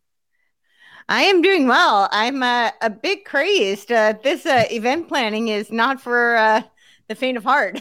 no, not at all. And uh, you know, anybody that that puts on an event, you learn very quickly it's not easy, folks. You got to support these events. Please attend them. Show up, support, get tickets. Tell your friends. Bring your friends to them. And we'll talk a little bit about your event coming up in a moment. But Courtenay, for those that missed your first appearance on the Robert Scott Bell Show and your backstory. It's one of the most astounding backstories we've ever heard. Mm-hmm. You know, people are still in shock about what you've overcome in your life to do what you do, including the amazing acrobatics and silks and things that you do. Uh, that Which I will be doing this weekend. Yay! That'll be awesome. I, I still can't wait to get my daughter connected to you, so you guys. Yeah, I can't wait either. We're gonna have to do a session together. Mm-hmm. So tell everybody about your backstory, what you've overcome, the challenges you've had, physical, mental, emotional, spiritual, to get to the point that you're so passionate about freedom and the things that you're doing today.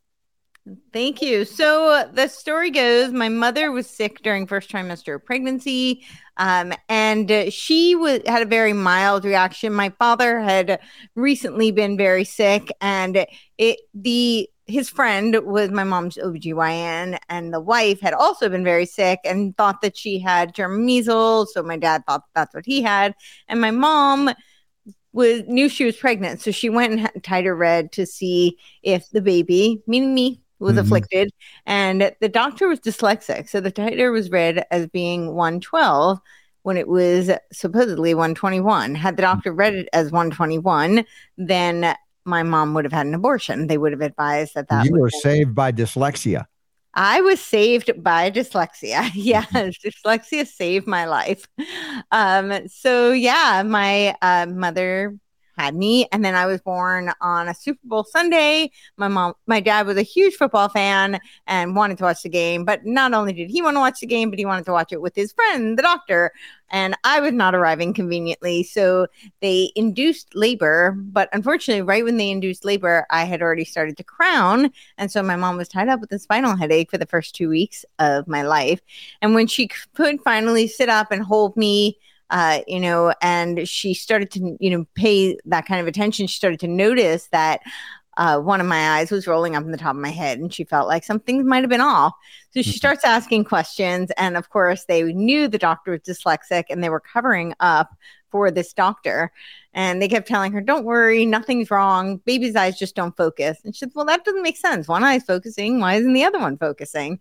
So she had finally determined that it looked a lot like her father who had just had cataracts. And so she decided to find someone, you know, to rule out whether or not maybe I had been born born with a cataract. She did find a doctor who confirmed that I was born with a cataract in my left eye, and uh, they removed it when I was three months old. Hmm. However, cataract procedure back then is not what it is today. Today is pretty routine. Lots of you know people have it, uh, you know, every day with no problems or minimal complications or hmm. uh, contraindications, but back then what they did was they pulled the iris and they had left debris and so they had to go back and do a retinal cleanup and i was three months old so they did that a few months later and when they did that they found pigmentation behind the eye i see out of.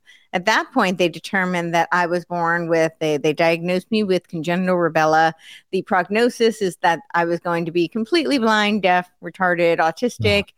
Uh, and that the best that my mom could hope was to find a nice institution for me to spend my life Fortunately, my mom did not take that to heart and uh, believed that that was not the case. And she kept forging ahead, trying to find uh, doctors and solutions. And uh, she really did believe I was going to be okay, but there were complications. So I had heart surgery when I was about a year old. I was born with hypotonic limbs. So, for those who are not familiar, the opposite of hy- hypertrophy when the bros go to the gym and they build their muscles, mine were not developing. Mm. so, I was having trouble turning over uh, doing some very basic, hitting very basic milestones because the muscle uh, in my limbs were not developing. Uh, asymmetrical bone development, fine graphic motor impairment. I am uh, blind in one eye. I have a hearing loss bilaterally. I did not get hearing aids I was almost six years old, though. So, because I learned how to speak by reading lips. And uh, so, yeah, that was, uh, those were some of the prognoses, but clearly we we didn't believe them, and uh, here I am. Look at those muscles. Don't tell me they didn't develop. So, what was the secret? What was the the mixtape that got you there? Um, well, oh, and one other really just interesting little tidbit is that mm. uh, my parents actually did sue, and it was called the wrongful birth case. Mm. So they, I know, and I tried. So I tried out for American Ninja Warrior, and I had never thought about like you know like I knew that my parents, but I never really thought about it, you know. And my uh, the trainer I was working with for Ninja Warrior said to me, "Do you realize your parents sued because you were born?" And it had never dawned to me. And it, to be fair, like my parents didn't, it wasn't like that. Like that was the angle that the lawyers took because they knew right. they were going to they just needed to get, compensate for all the pain and suffering and money that right. they had to spend. And yeah, exactly. Yeah. So. But I just thought that was, yeah, it was the same lawyer as the hustler case. So what was, there were lots of things that were involved, but I think one of the things that were really uh, instrumental actually was movement.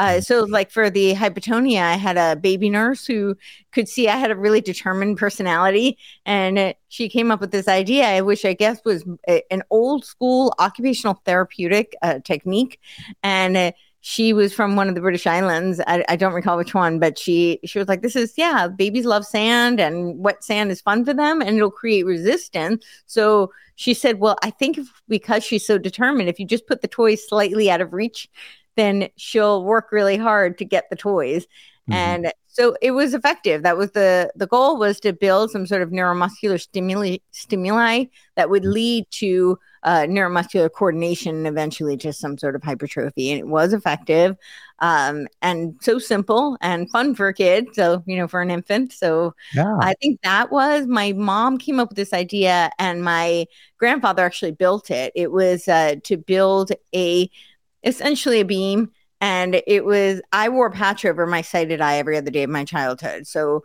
as a child, I was essentially very close to being blind and deaf every other day because I didn't have my hearing aids and I didn't have, uh, you know, I couldn't see out of the other eye that wasn't mm. patched. And so they, my mom had this idea. Well, what if to build her uh, vestibular and compensate for lack of proprioception and uh, you know, uh, depth perception and all of that, uh, we built this beam and every day I would have to walk on it. And if I completed it, regardless of whether or not I had the uh, patch on and mm-hmm. I was mm-hmm. successful at the end of the week, my reward was that they would make this beam narrower.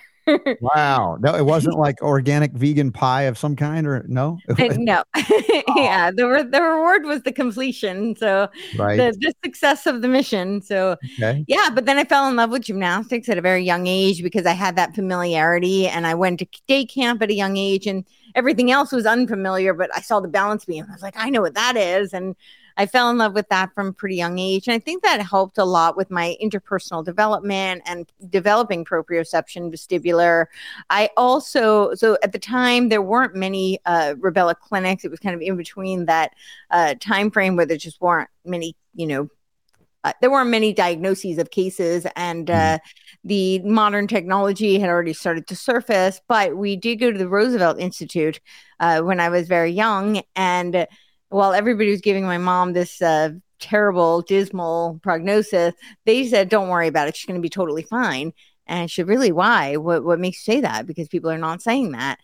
So I had created something called Bubble Land, and it was like an imaginary world because you know, I basically was speaking like gibberish. I did a lot of mimicking because I learned how to speak by reading lips. So, mm-hmm. you know, I was really watching all these nonverbal, which I think all children do. And actually, uh, far more adults do than you would realize. A lot of our communication is actually nonverbal. You know, yeah. I'm sure you and your audience know this, but I think a lot of people don't think about that. You know, uh, you know, I, if I all... sat up here and did pantomime for two hours, I don't know if it would work, but the nonverbal part is real. Maybe like, not on know, the radio, but uh, yeah, watching anyway. yeah, so I, we actually do get a lot from nonverbal, and uh, you know, even our auditory, a lot is uh, you know pro- perceived by what is not said. So you know there's just so much of that is where communication lies but children because they don't have the socialization they don't have the uh, you know advanced articulation of language they're I, I, the the reductionistic way of putting this, I because I come from background as an actress, I talk about I say that they're masters of improv, mm-hmm. and one of the primary rules of improv is yes and. You can't yeah. say no but or but why, you know, it's yes and. And I think children are naturally curious and playful. And so they kind of go along. Oh yeah, yeah. I mean, if you may be speaking gibberish, but I understand you. Yeah, let's let's do this. And so I would create my own language, and I I love bubbles, so I blow bubbles and invite my friends. You could only come if I invited you, so you had to be invited to Bubble Land. Mm-hmm. But I would invite you to Bubble Land, and we essentially did speak gibberish, but we understood each other. And what they said at the Roosevelt Institute was that my imagination was my coping mechanism, and that I had realized that you know, I didn't fit in, you know, for whatever that means, but that the, the, mainstream world wasn't going to cater to me. And I had somehow figured out that I had to learn how to navigate and bridge mm-hmm. the gap between, you know, what my world was and what their world was. And the way that I did that was to invite people into mine and experiment and use mm-hmm. my imagination to figure it out. And they were like, she's going to be totally fine.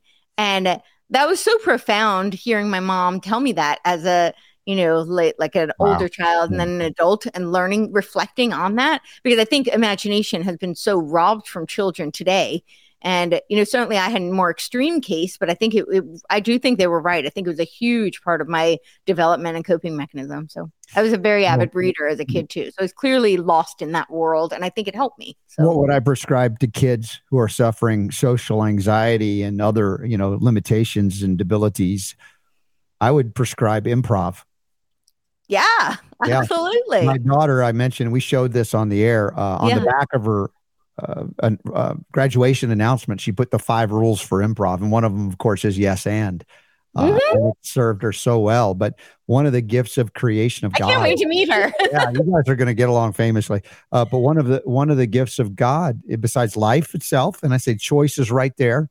The yeah. next thing is imagination, right there in my mind. Is that we, because it's the creative capacity to co-create and using our imagination that defies convention defies boxes and limitations. It is unlimited if we would allow it or encourage it in our children, our young ones. So I'm just getting texted from my daughter. Is she watching the show? Uh, oh, uh, uh, uh, hey, the lady on your show is just like me, she says. Mom yeah. Told, Mom told me she does silks and now she's talking about it. Yes. Okay. So she's catching it. So anyway, Hi, Ari. Yes, you you'll meet Courtenay one day, and maybe you'll perform together on the you know the silks and rings or whatever. What's the? I the, can't wait. What's the, the lyra? The lyra. Yeah, that's it.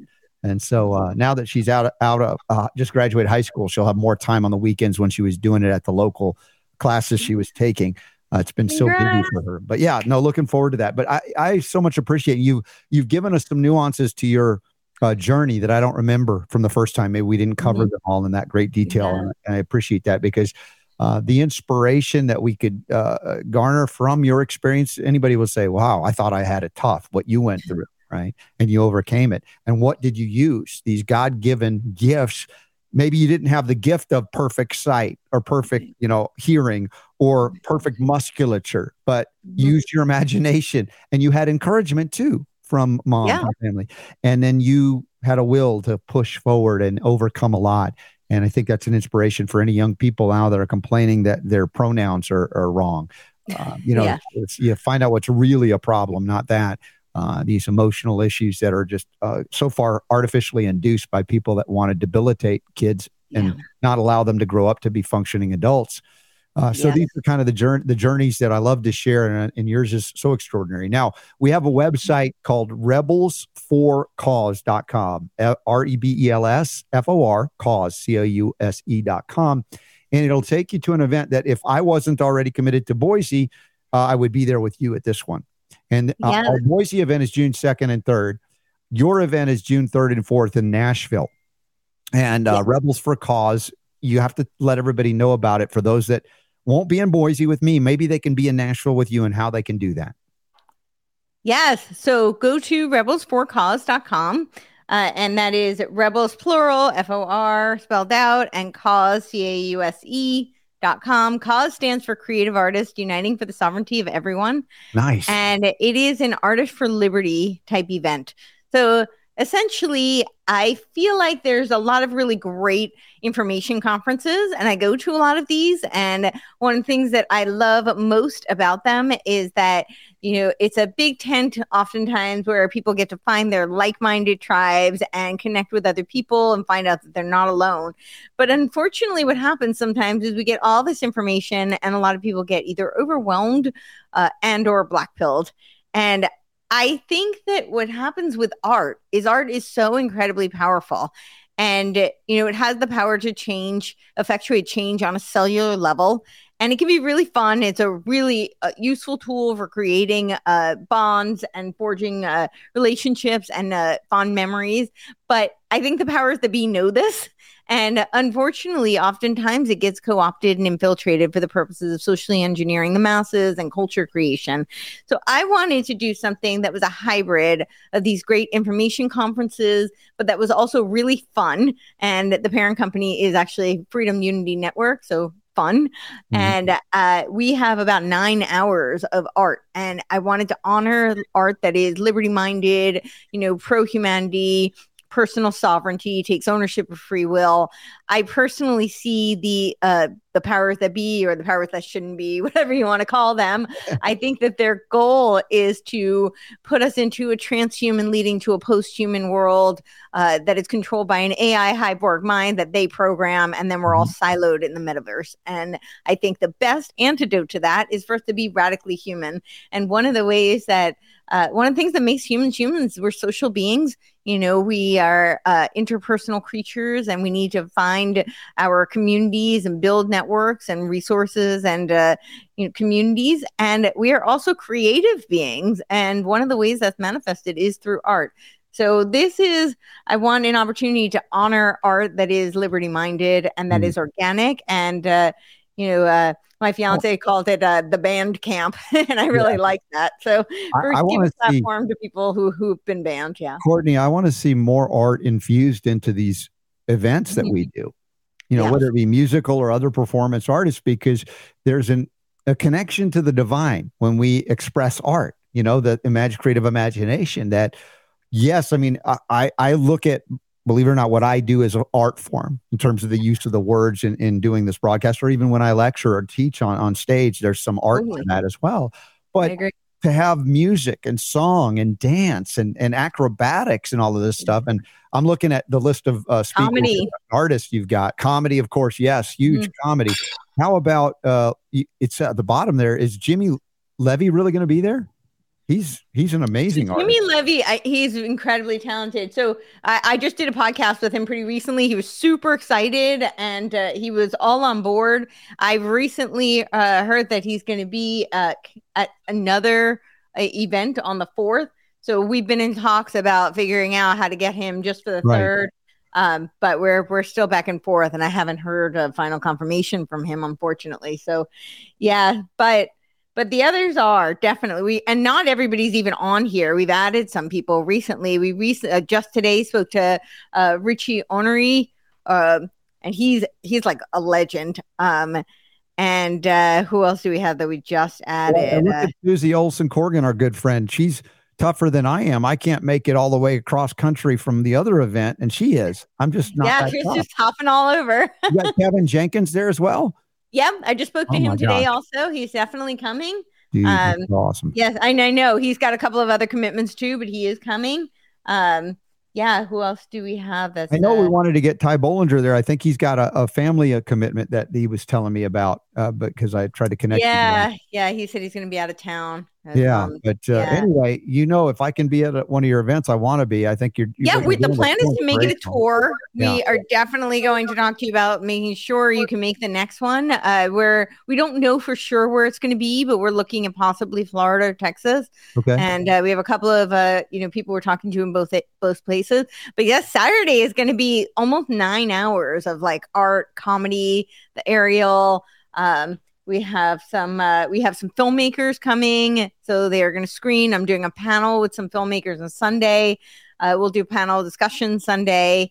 Um, but yeah it should be it should be really fun. I have a bartender there it's in the factory at liberty hall in franklin tennessee so mm-hmm. there's lots of stuff all over the place. But for a few hours we're having a bartender come in and i coined the drink. The name is the freedom fashioned. Okay. and uh, the bartender said he was so inspired. He's never made a drink faster and he wants to use it for all of his other events. And I told him I wanted royalties. So. Ah, so is that like, if I can remember bartender days, old fashioned? There's something called an old fashioned. Yeah, yeah. It's, it's like a spin off of the old fashioned, but it's really good. Yeah. Old fashioned. He, he let us do a little R and D.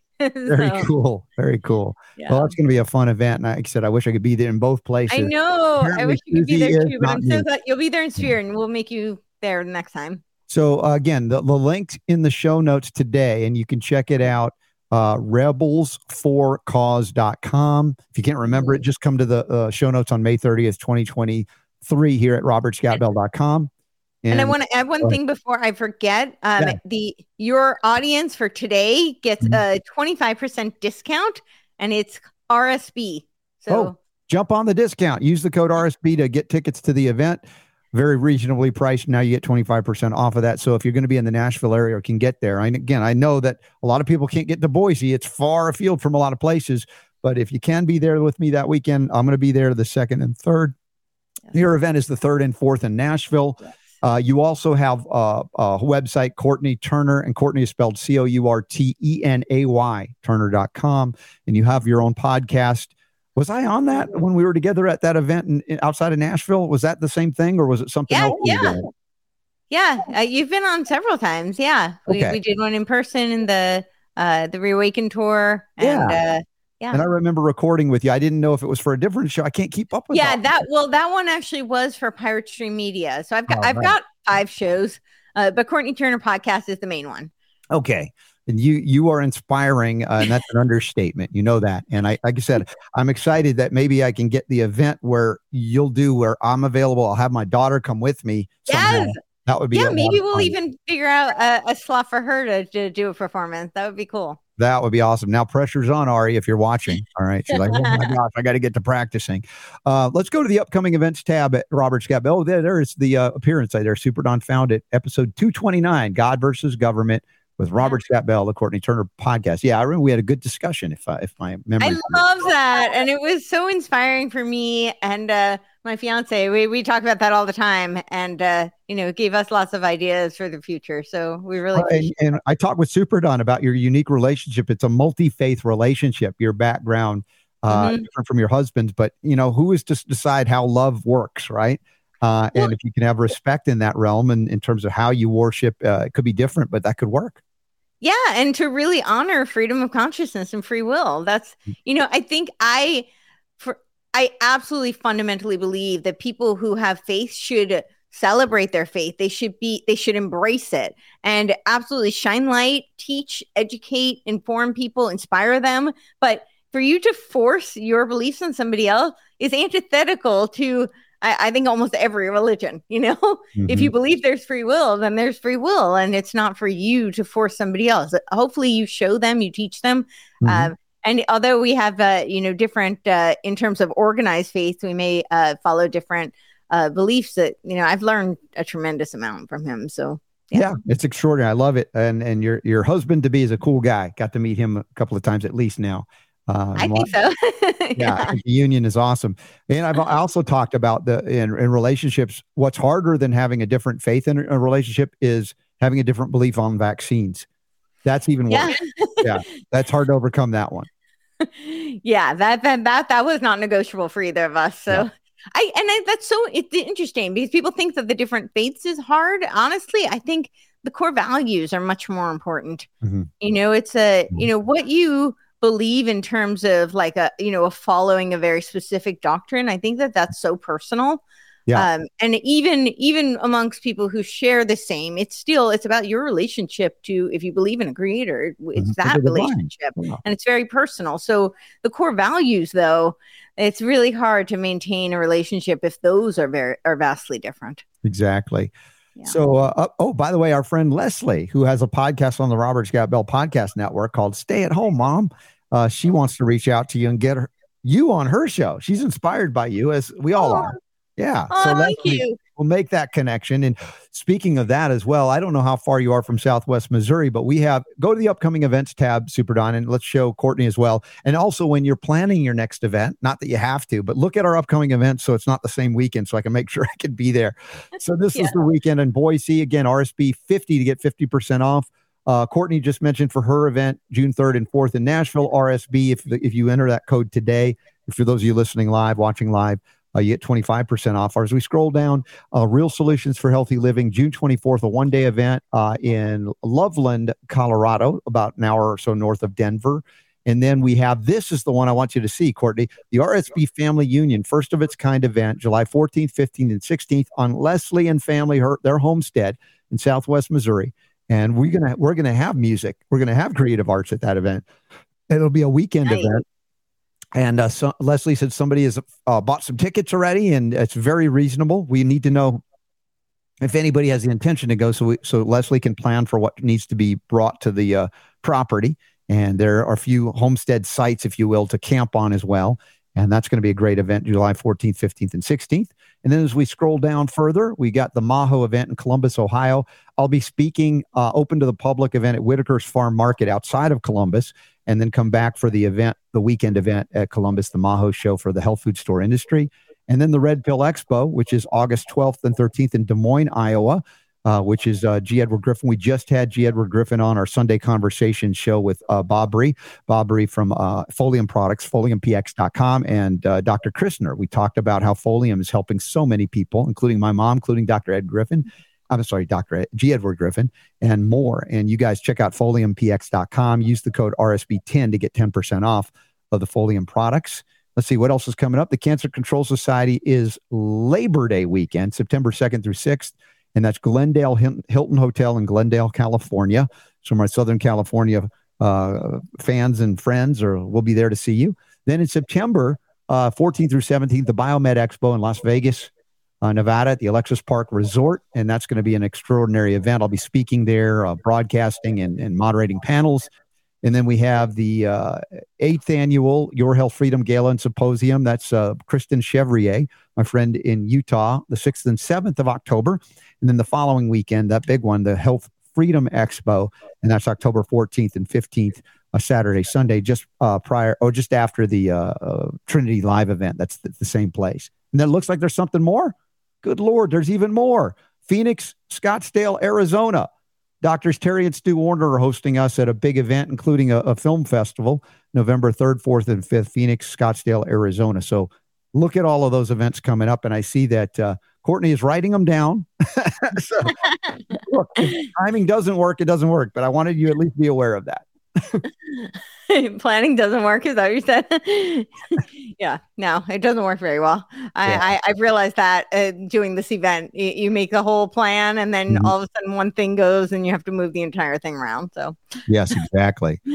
so Leslie says we only have a few tickets available for the event. Get on the event right to go to that family RSB Family Union. How far is Southwest Missouri from Nashville? I don't even know. Seven hours. It's about seven hour ride. Well, it's not, yeah. not as far as me if I was to ride, but we're going to find right, a way right. to get there somehow, some way. So, anything else about the event uh, that you're hosting that you want people to know about what they can expect there and the kind of folks that they expect to meet? Yeah, so it, it is a, the, the Friday night is a VIP meet and greet, and then uh, it is a long day. Saturday is gonna be 13 hours, and it's about nine hours of music, comedy, the aerial art, um, and uh, we do filmmakers. So they'll be screening uh, throughout, like little snippets of things. Lots of speakers. Uh, the next day, Sunday, will be a little bit shorter, but it's still a very full day. Uh, we're going from about nine to like seven or 8 mm-hmm. on Sunday, and uh, that will be more speakers. I, am going to do another aerial performance on Sunday, and uh, we have uh, several panel discussions. So awesome. Yeah. Well, you guys. In the morning, we'll have a uh, like some of the speakers and singers who are uh, more religious orientation. So mm-hmm. for the people yeah, who feel like they miss their church and they get it. Sure, you're gonna you're gonna get it there as well. And I'd be eating at the uh, what's the health food store uh, restaurant there in Franklin? I always go to Urban Market. Yes, the Urban Market. They're I will awesome. miss it. Oh, I love eating there. That's been fun to every time we get there to do that too. So again, yeah. Courtenay, thanks for being on board. Love you dearly, and I uh, can't you wait too. to see you and uh, get the families together eventually as well. Yes, definitely. I look forward to it. Thank right. you so much. Everybody check out her event and the podcast that she does. Links are up in the show notes at robertscottbell.com. Thank you again, Courtenay, for being here and inspiring us all.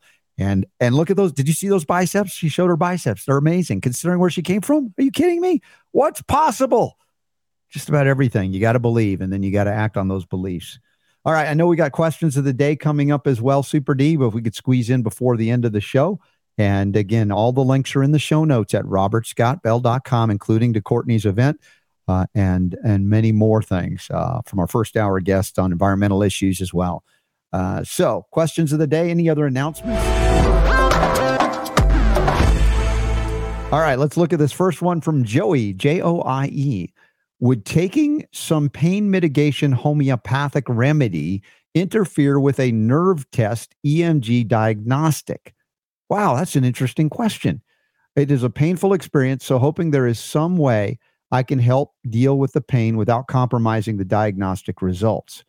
So I've not had this nerve EMG test done or diagnostic test done, so I am not familiar with it. Super Don, I don't know if you are, uh, but it's an interesting question because if they're trying to determine pain thresholds or you know what's going on with that nerve, and let's say you take a homeopathic remedy, beforehand that mitigates some of the intensity of the pain, like Hypericum perforatum, for instance, or you know arnica, the classic ones. There's others to, to consider. Uh, what is it that they're trying to determine in this nerve test EMG diagnostic? Uh, do you do you have information on that, Super D?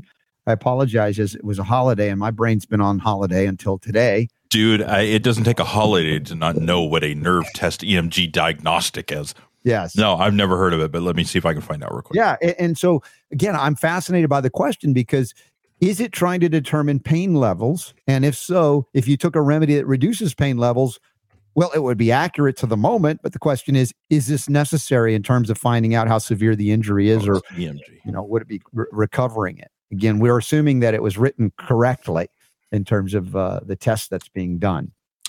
Electromyography, EMG.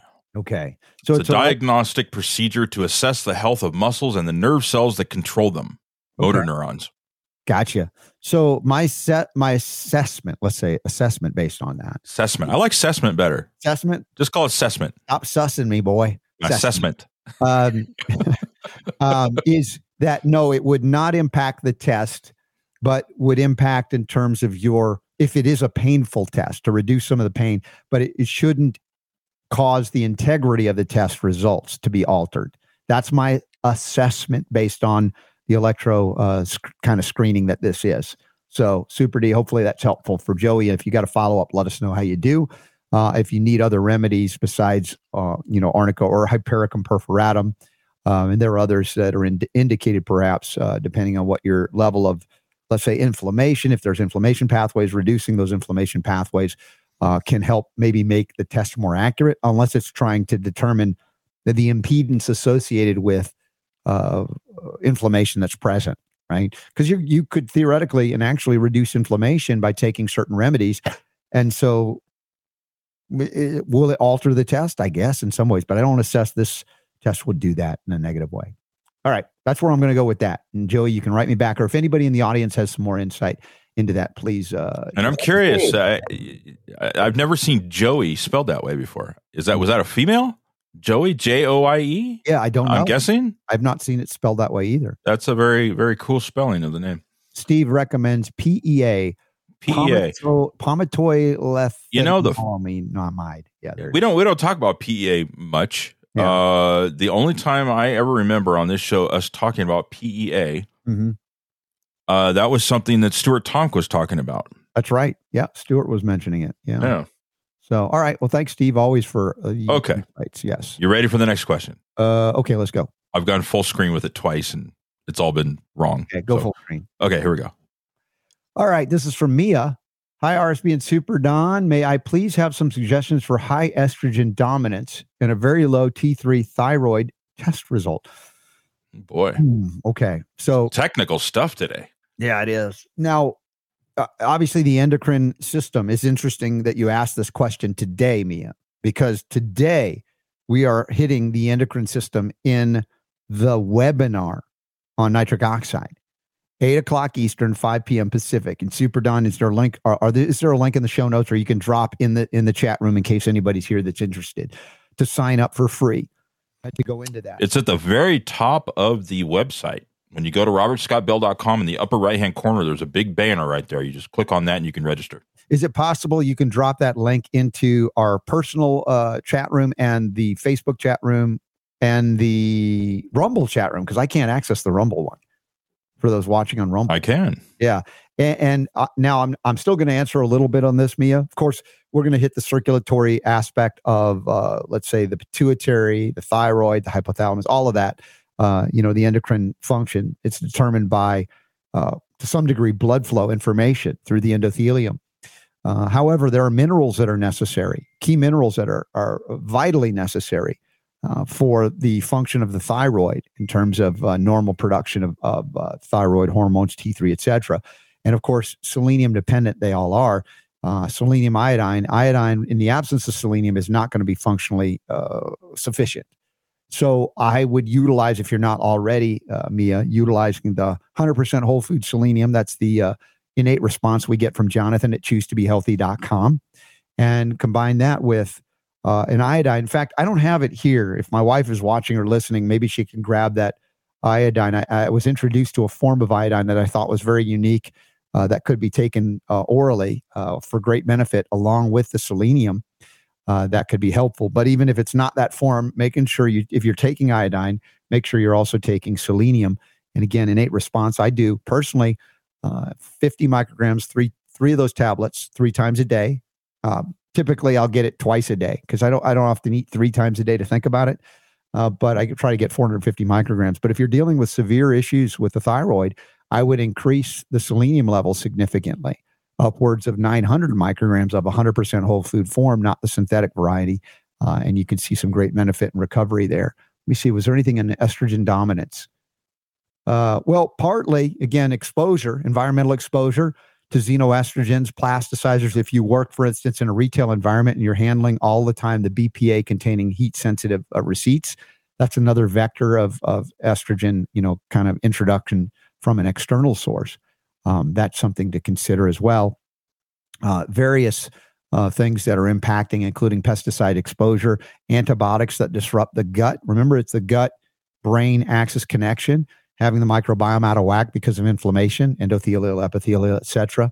Uh, can create a scenario where you'll have aberrant endocrine function. If you have abnormally high or abnormally low, and how is that determined? We'll talk about cholesterol. I'm not concerned so much for a cardiovascular sense, but remember, cholesterol is the basis for estrogen, testosterone, progesterone. Testosterone, I think, is the one that leads to it, right? So uh, having the endocrine system balanced in a way that some would argue sometimes you could have to do it from an external source. I'm not a fan of that, but I do know that it has helped people. Ultimately, the goal would be to how do we normalize endocrine function from within? That's gut health, that's circulatory health, endothelial lining, etc. Uh, these are the things that we will we'll talk some about uh, today. So I hope hopefully you'll join us uh, 5 p.m. Pacific, 8 p.m. Eastern, May the 30th. That's a Tuesday today when they're first airing. And even if you can't make it live, sign up because that way we can send you and blast you out the connection to the replay of a very important and powerful information, uh, you know, reveal on nitric oxide and this issue of endocrine function. So, Mia, was that no, that was Mia's question, right? You've already skipped over to the next one, I think. Have you? Are we up? Where is it? Oh, go it was Mia. Yes, it was me. Okay. All right. What's the next one then? Uh, is there another it, one? It feels like a Monday. All right. Yes, sir. RSB. I'm a good friend of Tom Lokensgaard. Uh, Tom was a, a, dentist, is the dentist, but he's retired now out of Nashville that does biological dentistry. Great guy. I was uh, uh, annoyed and upset to hear that he had retired, but he's such a great guy. I heard you talking about the gold leaf monies from Utah. Could I get the contact info to talk with someone who is aware of the product? Many thanks, John. Well, we have a, a link to get them. Uh, in, uh, if, I don't know if you can get the website up real quick here uh, at robertscottbell.com. You'll see on the right hand side, there are all kinds of banners. I made it really easy for you. It's a yeah. banner, and all it says on it is Goldback. Goldback. That's direct, goldback.com. Or you can go to Defy the Grid, I think it is, that you can buy them as well or you can set up your own um, account, United Precious Metals Association, UPMA, and they will get it's free to set it up. And you can have it operating like a storehouse, you know, and it, you can, yeah. So you see, if you just go there, sign up, it's free. You can set up your own account and you can have them deposited in there. You can transfer them among members. And it's a great way to start exchanging economically, even from a distance, in ways that don't rely on Federal Reserve notes. Uh, so uh, the Goldback, of course, goldback.com is the home. home this is Defy the Grid here. That's Defy the Grid where you can buy things yep. online. There are collectible ones and there are ones that are just for circulation. And uh, you can begin to uh, integrate that now. Don't wait to grow food when you're hungry. And don't wait till central bank digital currency occurs before you start exchanging in your local economy and community in goldbacks or something other than Federal Reserve notes that even if you use that paper, their value is dropping while the goldback retains it because it is still gold, not a certificate for gold. It is gold. And that's why we uh, love and appreciate and uh, really excited to uh, regain that independence and ability to maintain a strong economic viability, even if the tanking of the Federal Reserve note happens, which has been happening since it was de- developed by the Federal Reserve Act of 1913 and beyond and of course the uh, introduction of central bank digital currencies which they want to do to control you completely So don't wait to make those changes. Practice now. And with that, we're going to take a quick break and see what else is going on in the chat rooms at large or at small, wherever you are. and uh, it's time for the bonus round on the Robert Scott Bell Show, cranking it up for health, freedom, and healing liberty because the power to heal is yours.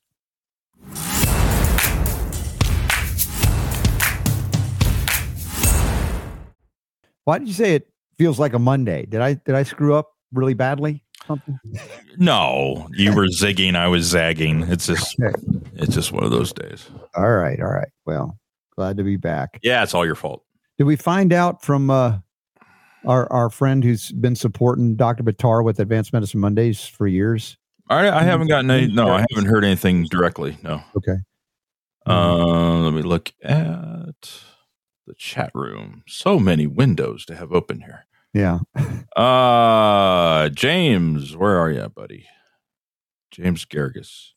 Actually, I think he was in I think he was on the Facebook chat. He was on the Facebook chat, yeah. yeah. So anyway, we'll get in touch with him. Okay. So actually I'm looking at the listen page here. I need to officially put the band um label on LinkedIn, don't I? Uh, banned on LinkedIn, yeah, because we, yeah. got word that we are definitely not welcome on LinkedIn. So I've got it on the YouTube and I've got it on the Spotify. I know we were kind of holding off, so it's official then, huh? LinkedIn well, I mean, is. They, you know, they left it unofficially official. They're like, it looks like you've just violated. And you can't log into it, right? I mean, no, you're out. You log in. Yeah, yeah, yeah. Uh, Suckers. Uh, Gregory Wrightstone is also banned permanently on LinkedIn. He was a good guest yeah. the environment as well. So there you go. LinkedIn for pussies. Sorry, did I say that? I wow. Did. I, I just annoyed. I'm just yeah. You caught me off guard there. Sorry, just Robert. really annoyed by that by LinkedIn doing that. Like oh, you can't handle it. You can't handle go. what you're doing. There we go. Oh wait, I'm kind of late. You're Damn late it. on that, and it would have been a longer beep, two syllable beep. Sorry, kids. Uh, talking about kitty cats, of course. Wow. Um, yeah. Anyway, just one of those things. Just sometimes you just got to use the language as it's uh, written and what it means. There are there are times where it is appropriate. Yeah. Yeah. All right. Now that I've shocked everybody, uh, super neat. Anyway, oh, speaking of, uh, we were talking of firearms. Your dad was a cop, but he, he looked at you and said, "Son, I don't think I'm going to let you around the guns." And I think it was a good choice probably. But now you're mature yeah. enough, right? You could you could go to the yeah, range yeah, I could. responsibly. I wouldn't be like, I wonder what would happen if I did this. Yeah, you wouldn't do that. It's like, no. Watch this. No, don't don't do that. You know, I, I I resisted for a really long time, but I just fi- finally decided to grow up. So okay, all right. I did the Toys R Us thing. I really think that uh, if there's a message, a reminder, it's like practice freedom. How do you practice freedom? You've got to be able to defend yourself when people threaten your freedom because there there are bullies all over the place and you know from the playground school schoolyard kind of thing when we were kids to adulthood in politics or other things um, these bullies are really cowards. And the moment you have the ability to stand up to them they mostly will run away. And at least you could prevent a lot of altercations by being strong enough to prevent it or equalizing it especially if you're not capable for whatever reason of defending yourself. A firearm is a, is, a, is an equalizer in that regard. And those that really in, in, engage in that, what I call it lawfully, they're not there to try to take life, they're trying to prevent life. Now, uh, they can take a life as a tool, but so can a hammer and an axe and a bat and even your fist if you know how to use it. But the idea here, uh, the defense of liberty, defense of freedom, the Second Amendment, again, not granted by government, but an acknowledgement of a right for self of self defense, and that includes against tyrannical government and and it doesn't make me a domestic terrorist to say it although they'd like to say that but those of you who understand the origin thomas jefferson well you know what, what biden would say to that what would he say to that he'd say if you're going to take on the government you better get some f-18s or something right. right? Yeah. a couple f-16s or whatever he said on one level on some level human beings are in the government even though they're not acting very much like human beings at a certain point because they're removed from liability for their actions and then they are, they are capable of doing great evil our founders knew that. That's why they tried to constrain the government in a constitutional cage or box or, or bind them down with the chains of the Constitution, that kind of concept. And we've lost it. So to speak of it, they want to, you know, they want to re- relegate us to terrorist status simply because we acknowledge the foundation of this country. How crazy and Orwellian is that? They'll flip up uh, upside down that, that which we uh, embrace as uh, founding principles of our country now suddenly make us enemies of the state. What does that say about how right the founders were and are? Interestingly enough. So I'm not inciting anything. I'm just talking about your ability to defend life, liberty, and property. I know. You might be getting a call later, though. Yeah. Yeah. All right. What else is going on in the chat room? Anything going on in Rumble today? Uh, let's see here. Cetro Spotlight's been kind of busy in the in the chat room. Let's see what we got here. Uh, he was he or she. She. I. I. I don't. I still don't know. Mm-hmm. Have to settle that for you. You know, we haven't actually had that uh that problem in a while. Remember, we used to have that problem pretty regular. People would write in. They'd be like, have some kind of ambiguous name. You wouldn't have any idea what it was there. Who, you know, because yeah. it was a concern. We didn't want to misgender anybody. Right. Right. Right. Uh, yeah. So that uh, Marge has been in the chat room. Hey, Marge. Uh, new one, G- Gushina, G U S H I N A. Hi, y'all. I'm always grateful when I catch y'all live. Y'all. Oh, nice. Thanks. It's another y'all person. Y'all. We like all y'all. All y'all. That's right. And I just got, I just now, just now got an email from Pat. Okay. Haven't heard from Pat in a while. Yeah. Pat wants to know what is your advice for someone wishing to cleanse their body of the junk injected with the COVID jab? Truly asking for a friend as we did not get the jab. So uh, I, I think your answer is going to be um, tell your friend to send us an email. Yeah. Uh, in the subject line, put jab reverse. Yes, jab reverse, and then I'll know what yep. to do. In fact, there's an immunist combo homeopathically that's doing great, great work.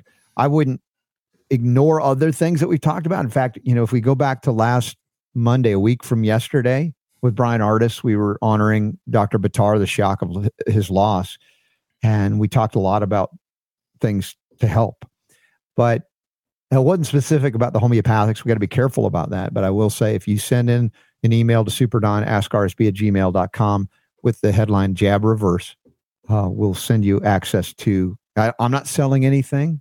This is completely I want to help and my friend wants to help. Of course, there's a cost associated probably with getting the remedy, but um, maybe I can get him back on if he's willing to, to just show up on on the air and talk about it some more. But uh, that I'm glad you brought that up, Super D, in response to uh, that question from from Pat. Mm-hmm. Good to hear from you, Pat. Yeah. Uh, so that's it, I think, for Rumble. Okay. Uh, yeah. still in the chat room at robertscottbell.com. I know we've learned a lot of people don't have time to type in and say, Hey, I'm here or anything. So I, I will, I will let it go. But if you're there, say hi.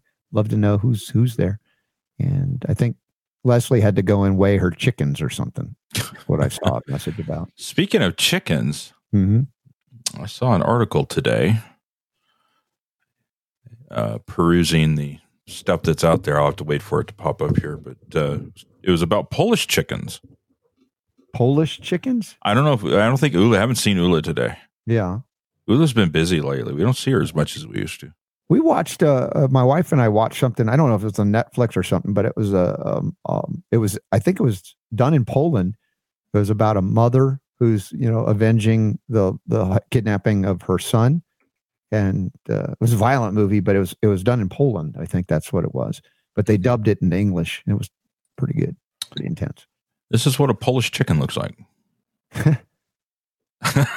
you laugh for saying I did because uh, apparently that is a uh, it really is a Polish chicken. Yeah. Um, also known as Poland chickens or top hat chickens. Yeah. And this is from a website, uh, one of the ones I check called the Thrifty Homesteader. Yeah. And it's got some advice there on how to how to raise Polish chickens. I've never seen a Polish chicken. It says their headdress is so big it can often obstruct their vision. wow. What I want to know is how many Polish chickens does it take to lay an egg? I don't know. Ooh, ow. Oh, where I don't know. Defend herself. I don't know. But anyway, be dishing this. It. I think I, I'm gonna uh, let's see. Tomorrow's Wednesday. Mm-hmm. I'm. Oh, I don't know if I'll have time in the morning. I wanted okay. to get this into the uh, newsletter. Yeah maybe I can I can the Polish chicken jokes tonight. Yeah, not the jokes, but all oh. Polish chickens. Okay. I'm curious if anybody's ever raised a Polish chicken before. Okay. and that's not a joke. Uh, what's the difference between a regular chicken and a Polish chicken? That's not a joke either. I promise. It kind of sounds like a joke, but it's not. Mhm. anyway, I was right. hoping Ula would be here. She might know about you know. Right, she's well, our she's our Polish uh, correspondent. Yeah, she is. Uh, let's see what else we got going on today, tomorrow. Let's see. We got um, Gabriel Wrench on tomorrow's show scheduled. hmm First hour from Deft Wire. A lot of stuff there I see that's uh, connecting tomorrow. Okay. Yeah, you're pre-recording tomorrow, and then also we've got uh, Gabriel Wrench, No, we're going live deftwire.com. tomorrow. Do we have Ty tomorrow? Do we know? I do not know. I'll have to find Okay. out. But yeah, Thursday is a travel day, but we plan to have a full two hour show on travel day with Jonathan E. Mord and my good friend, Dr. Edward Griffin, uh, who's uh, a naturopath and uh, good friend. We do a lot of trainings together and uh, we'll talk about silver and copper and other things uh, on that show. So that'll be a good uh, Thursday event. And then Friday, we'll be live from Boise, Idaho, broadcasting from the We the Patriots USA conference event. Thanks to Brian Festa. Uh, Taryn Gregson's emceeing. We got a lot of our friends are going to be there. Brian Hooker and others. Uh, Susie uh, Olson Corrigan's going to be there, and then head to the uh, event that Courtenay's doing. I, I just couldn't be so. Uh, it's just too much to you know cro- cross country like that. I just don't know how she does it. Uh, she's tougher than me, but uh, I, I will do that and then come home and then then the next event will be. Let's see, we're already into June. Good lord, that's coming up so fast. Halfway through the year. Yeah. So let's see, Don, you've got your beach trip coming up on the 16th, a weekend trip, right? Yes. That's going to be awesome. Yes, it You will. timed it well because it's not the Friday that um, Michael Bolden would be on. So we don't have to delay Bolden. That would be a crime. I've been back here. Gosh, how many years have I been back uh, from? From where were you back in? Well, I think we went we went from uh, Arkansas to Mhm. here, Yeah. and it's been a gosh, it's been five six years, something like that. you that. still haven't made it to the West Coast. I haven't I haven't been to the beach. I mean, it's like three hours away, and that's Yeah. like the the place that I love the most in And the whole world. Father's Day weekend, too. Is it Father's Day weekend? It is. no, You it is. Father's Day weekend to be out of. Oh, that was total coincidence. That's really well, that's it's well, it's my it's my daughter's birthday is the reason why we're going. It's going. It's Laura's birthday. Okay. So, uh, How old will Laura be on that birthday? oh gosh, uh, let's see, Juliana's nine- 32. 96. So it'd be 06, 16, 26. So minus three. So it'd be 10, 20, 30. Carry the one, add the three, whatever we She was born in 1996. So Okay. whatever that works out to. But she would be uh, 26. Yeah. I believe, or 27 turning. I don't know. Something She's like she's the young one of the group. To believe it or not, yeah, she's the youngest. Wow. So. Yeah. Leslie said you're not old enough to be that, have kids that old unless you started when you were like, way got started early. Yeah, yeah. Start. got started early. Yeah. You know, 94 and 96 were Donnie and Laura. Wow. And then uh Jenny's uh three. We did a birdie bunch thing. Yes. And so yeah. I mean, the, like I said, youngest is what, 27, you said? And uh yeah. So anyway, So it'll be a great Father's Day weekend and birthday celebration at the beach. Yeah. Uh, and what's it like in June? Because it's weird on the West Coast, especially Northwest. It's not. it's warm. expensive, I can tell you that much. Yeah. It's Uh not hot either. Uh, no, I mean, you know, on the coast, you're going to be hitting, you know, uh, you know, uh, 60s, 50, maybe upper 50s, It's chilly. mid yeah. mid It's not like- 60s. It's not like going to the beach. It's a Florida. different kind of beach. It's not like a Florida beach. It's not Mhm. like a Southern California beach. It's a it's a rocky. Uh, gorgeous coastline. it is. You know, we're up north. You know, farther north, so the water's cold. Yeah. but it's beautiful. Yeah. it's absolutely gorgeous, and the energy. Mhm. Like, I mean, there's nothing like the energy of being near the ocean. No, there's no no comparison. Zero. Yeah, Uh, that's a placebo effect. if I could figure, yeah, whatever. If, if I could, uh, if I could figure out a way to live on the coast, I would do it. Yeah. I would certainly do it. It's just not Mhm. financially. Uh, We got we got to do better, uh, y'all. Come on, support the Robert Scott Bell Show. And that's right. Send me to the beach. Support. I'd live in a. I would live in a in a in a in a teepee or so- well, that would be cultural appropriation. I would live. I would live in a in a uh, uh just a bungalow. I mean, You're- I wouldn't even care. More Native American than um, uh, what's her name? If I had a place to to cook and sleep and internet so I could work, I I wouldn't care. If I could be near the coast, that would be my dream. Yeah. Uh, and then and then get a nice camera so I could take lots of really cool pictures. awesome pictures, yeah. Yeah. All right. That's that's my that's my uh my dream. All right. Well, my dream is you can be at an event that I'm at again, so we can have a nice reunion. Okay. Uh, something, sometime, some way, somehow. And, and short term Mhm. short short term uh, uh dream is we want to see everybody at the webinar tonight. yeah, please sign up and share it. Share the link for the webinar tonight. We're going to talk endocrine hormone uh, balance with uh, nitric oxide, and it'll at the very least it'll be a very educational hour together, uh, live at 8 p.m. Eastern time. This is a Zoom, I believe. It's Zoom. It is. and uh, 5 p.m. Pacific. And uh, sign up even if you can't be there live. That way we can get you the replay so you don't miss it. It'll be great. So thank you for reminding me about that. Thank you to Courtenay Turner for joining us today. The inspiration she is, and Gregory Wrightstone for the first time on the air, scientist of the climate. And we definitely covered some uh, more validation to you know what we perceive and believe is correct. And again, finding alignment as well on the real issue with the environment is toxicological burdens. And he says, "Yeah, I agree. That's that's the thing, and that's where we don't have the divide. But all of the environmental craziness is about dividing people, and not in in, in all solving an issue or problem that's that's real." Uh, and going into the climate science like he has with the book he wrote, as well as what's coming out. So excited to hear more about that too. So pick Well, up- okay. So you're right. You're right. So Leslie said I'm too old to have a 32 year old kid. see that? Yeah, How old am I, Leslie? Do you know? yeah. How old do you think I am? Two years younger than me. If if you do the math, I didn't Yeah. get the early start. You did though. yeah, I'm 54. So it's not it's not out of uh out of the realm of. You of haven't hit double nickels yet. No, soon Yeah, this year. Which I don't care. Whatever. whatever. I don't care. I, uh, today at the gym, uh, Tim, the trainer, he used to be, excuse me, a member, uh, and he became a trainer. Good guy, and he's got a history of martial arts. He turned fifty-five today, double nickels. So happy birthday, Tim! Not that you listen to the show, but uh, appreciate you as a trainer. I got to bring him some silver and copper. Speaking of which, you know, we gave away some of the sovereign silver and sovereign copper and the sovereign gel. Um, I think only three people I got addresses from to send, and one of them was the the gift of the pillow that I'm going to send to Leslie. But um, are there more people? I only saw three emails, and I think we were giving away. yeah, that's uh, that's all I got. So Okay, uh let's see here. Yeah. I think this is the you, one for the last one. I don't know. You, you win these things, and people won't even send their address, so you can send them and say thank you. You won it's all something. right. We'll just roll them over to the next contest. But let me look briefly at at uh, June because I want to try and do a Saturday event uh, for June, uh, and it looks like the 25th. No, that's a Sunday. I'm sorry, the 24th, which is the week after you're back from your holiday. hmm Um, June 24th could be a good one. We could do a noon Eastern, 9 a.m. Pacific AMA on Zoom for our patron supporters. Let's just do it. AMA. Yeah, for the 24th of June.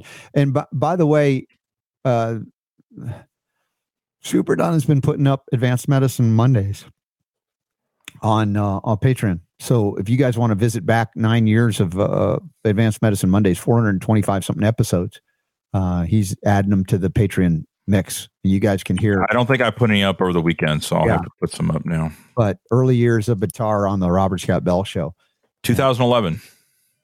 2011. That was a while ago, huh? Yeah.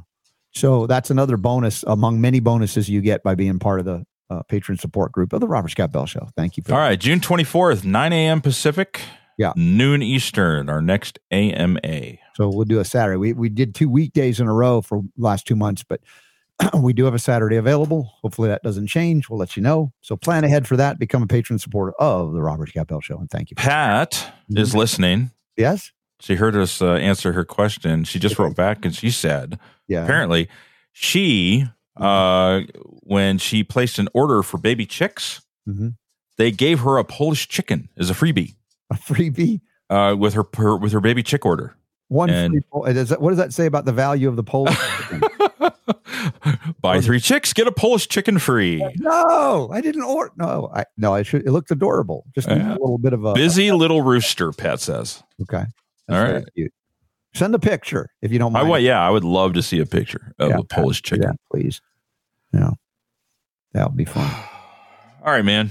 Okay, well, back out into the garden for a little while. Uh, I've got to do some writing. I've got some calls to make, and then tonight the um the AMA. No, it's not the AMA. It's the uh, Cardio Miracle webinar. Webinar endocrine function. So I'll see. You. Lisa guys. Hill and John Hewlett. John Hewlett will be there. Excellent. So look forward to seeing you. I will be at a T-ball game for Riley, oh, and man. then celebrating uh, Juliana's birthday tonight. Well, can you get a like a video of Riley hitting the tee from the tee or something? Absolutely, I've got videos already of that. I'll I'll uh, I'll play it on the show tomorrow. I would love to see that. That that's fun for me. I remember those times when the kids were that little. Oh yeah, yeah. When they hit the tee and they hit it and the ball goes and then it's like a bunt, but they get a home run. Oh oh, and it's fun because the way they do is they have all the other kids on the mm-hmm. other team. They have like like eight of them that yeah. are like standing there and they're supposed to catch the ball. Right. And so they're all like wrestling with each other, trying to get the ball, you know, so like that. And then half the time when somebody hits the ball, a little kid hits the ball, they hit the ball and they go, oh, and they look at it and everybody's going, yeah. run, run. And they're yeah. like, what? And they start running to third base and it's like, no, first base. And anyway, yeah, it's, it's a lot of fun. So yeah, I'll, uh, I'll, I'll play a video tomorrow. Okay. Sounds like fun. All right, y'all. Hope you had a good time today on the show. Thank you for your support. Thanks for being here. Share the show. That's all I ask a little bit. Uh, and then beyond that, everything else was a bonus, including the bonus round. And uh, for those that won't be with us tonight, I'll see you tomorrow, less than 22 hours from now, on the next edition of the Robert Scott Bell Show. Thank you. Have a good afternoon, everybody.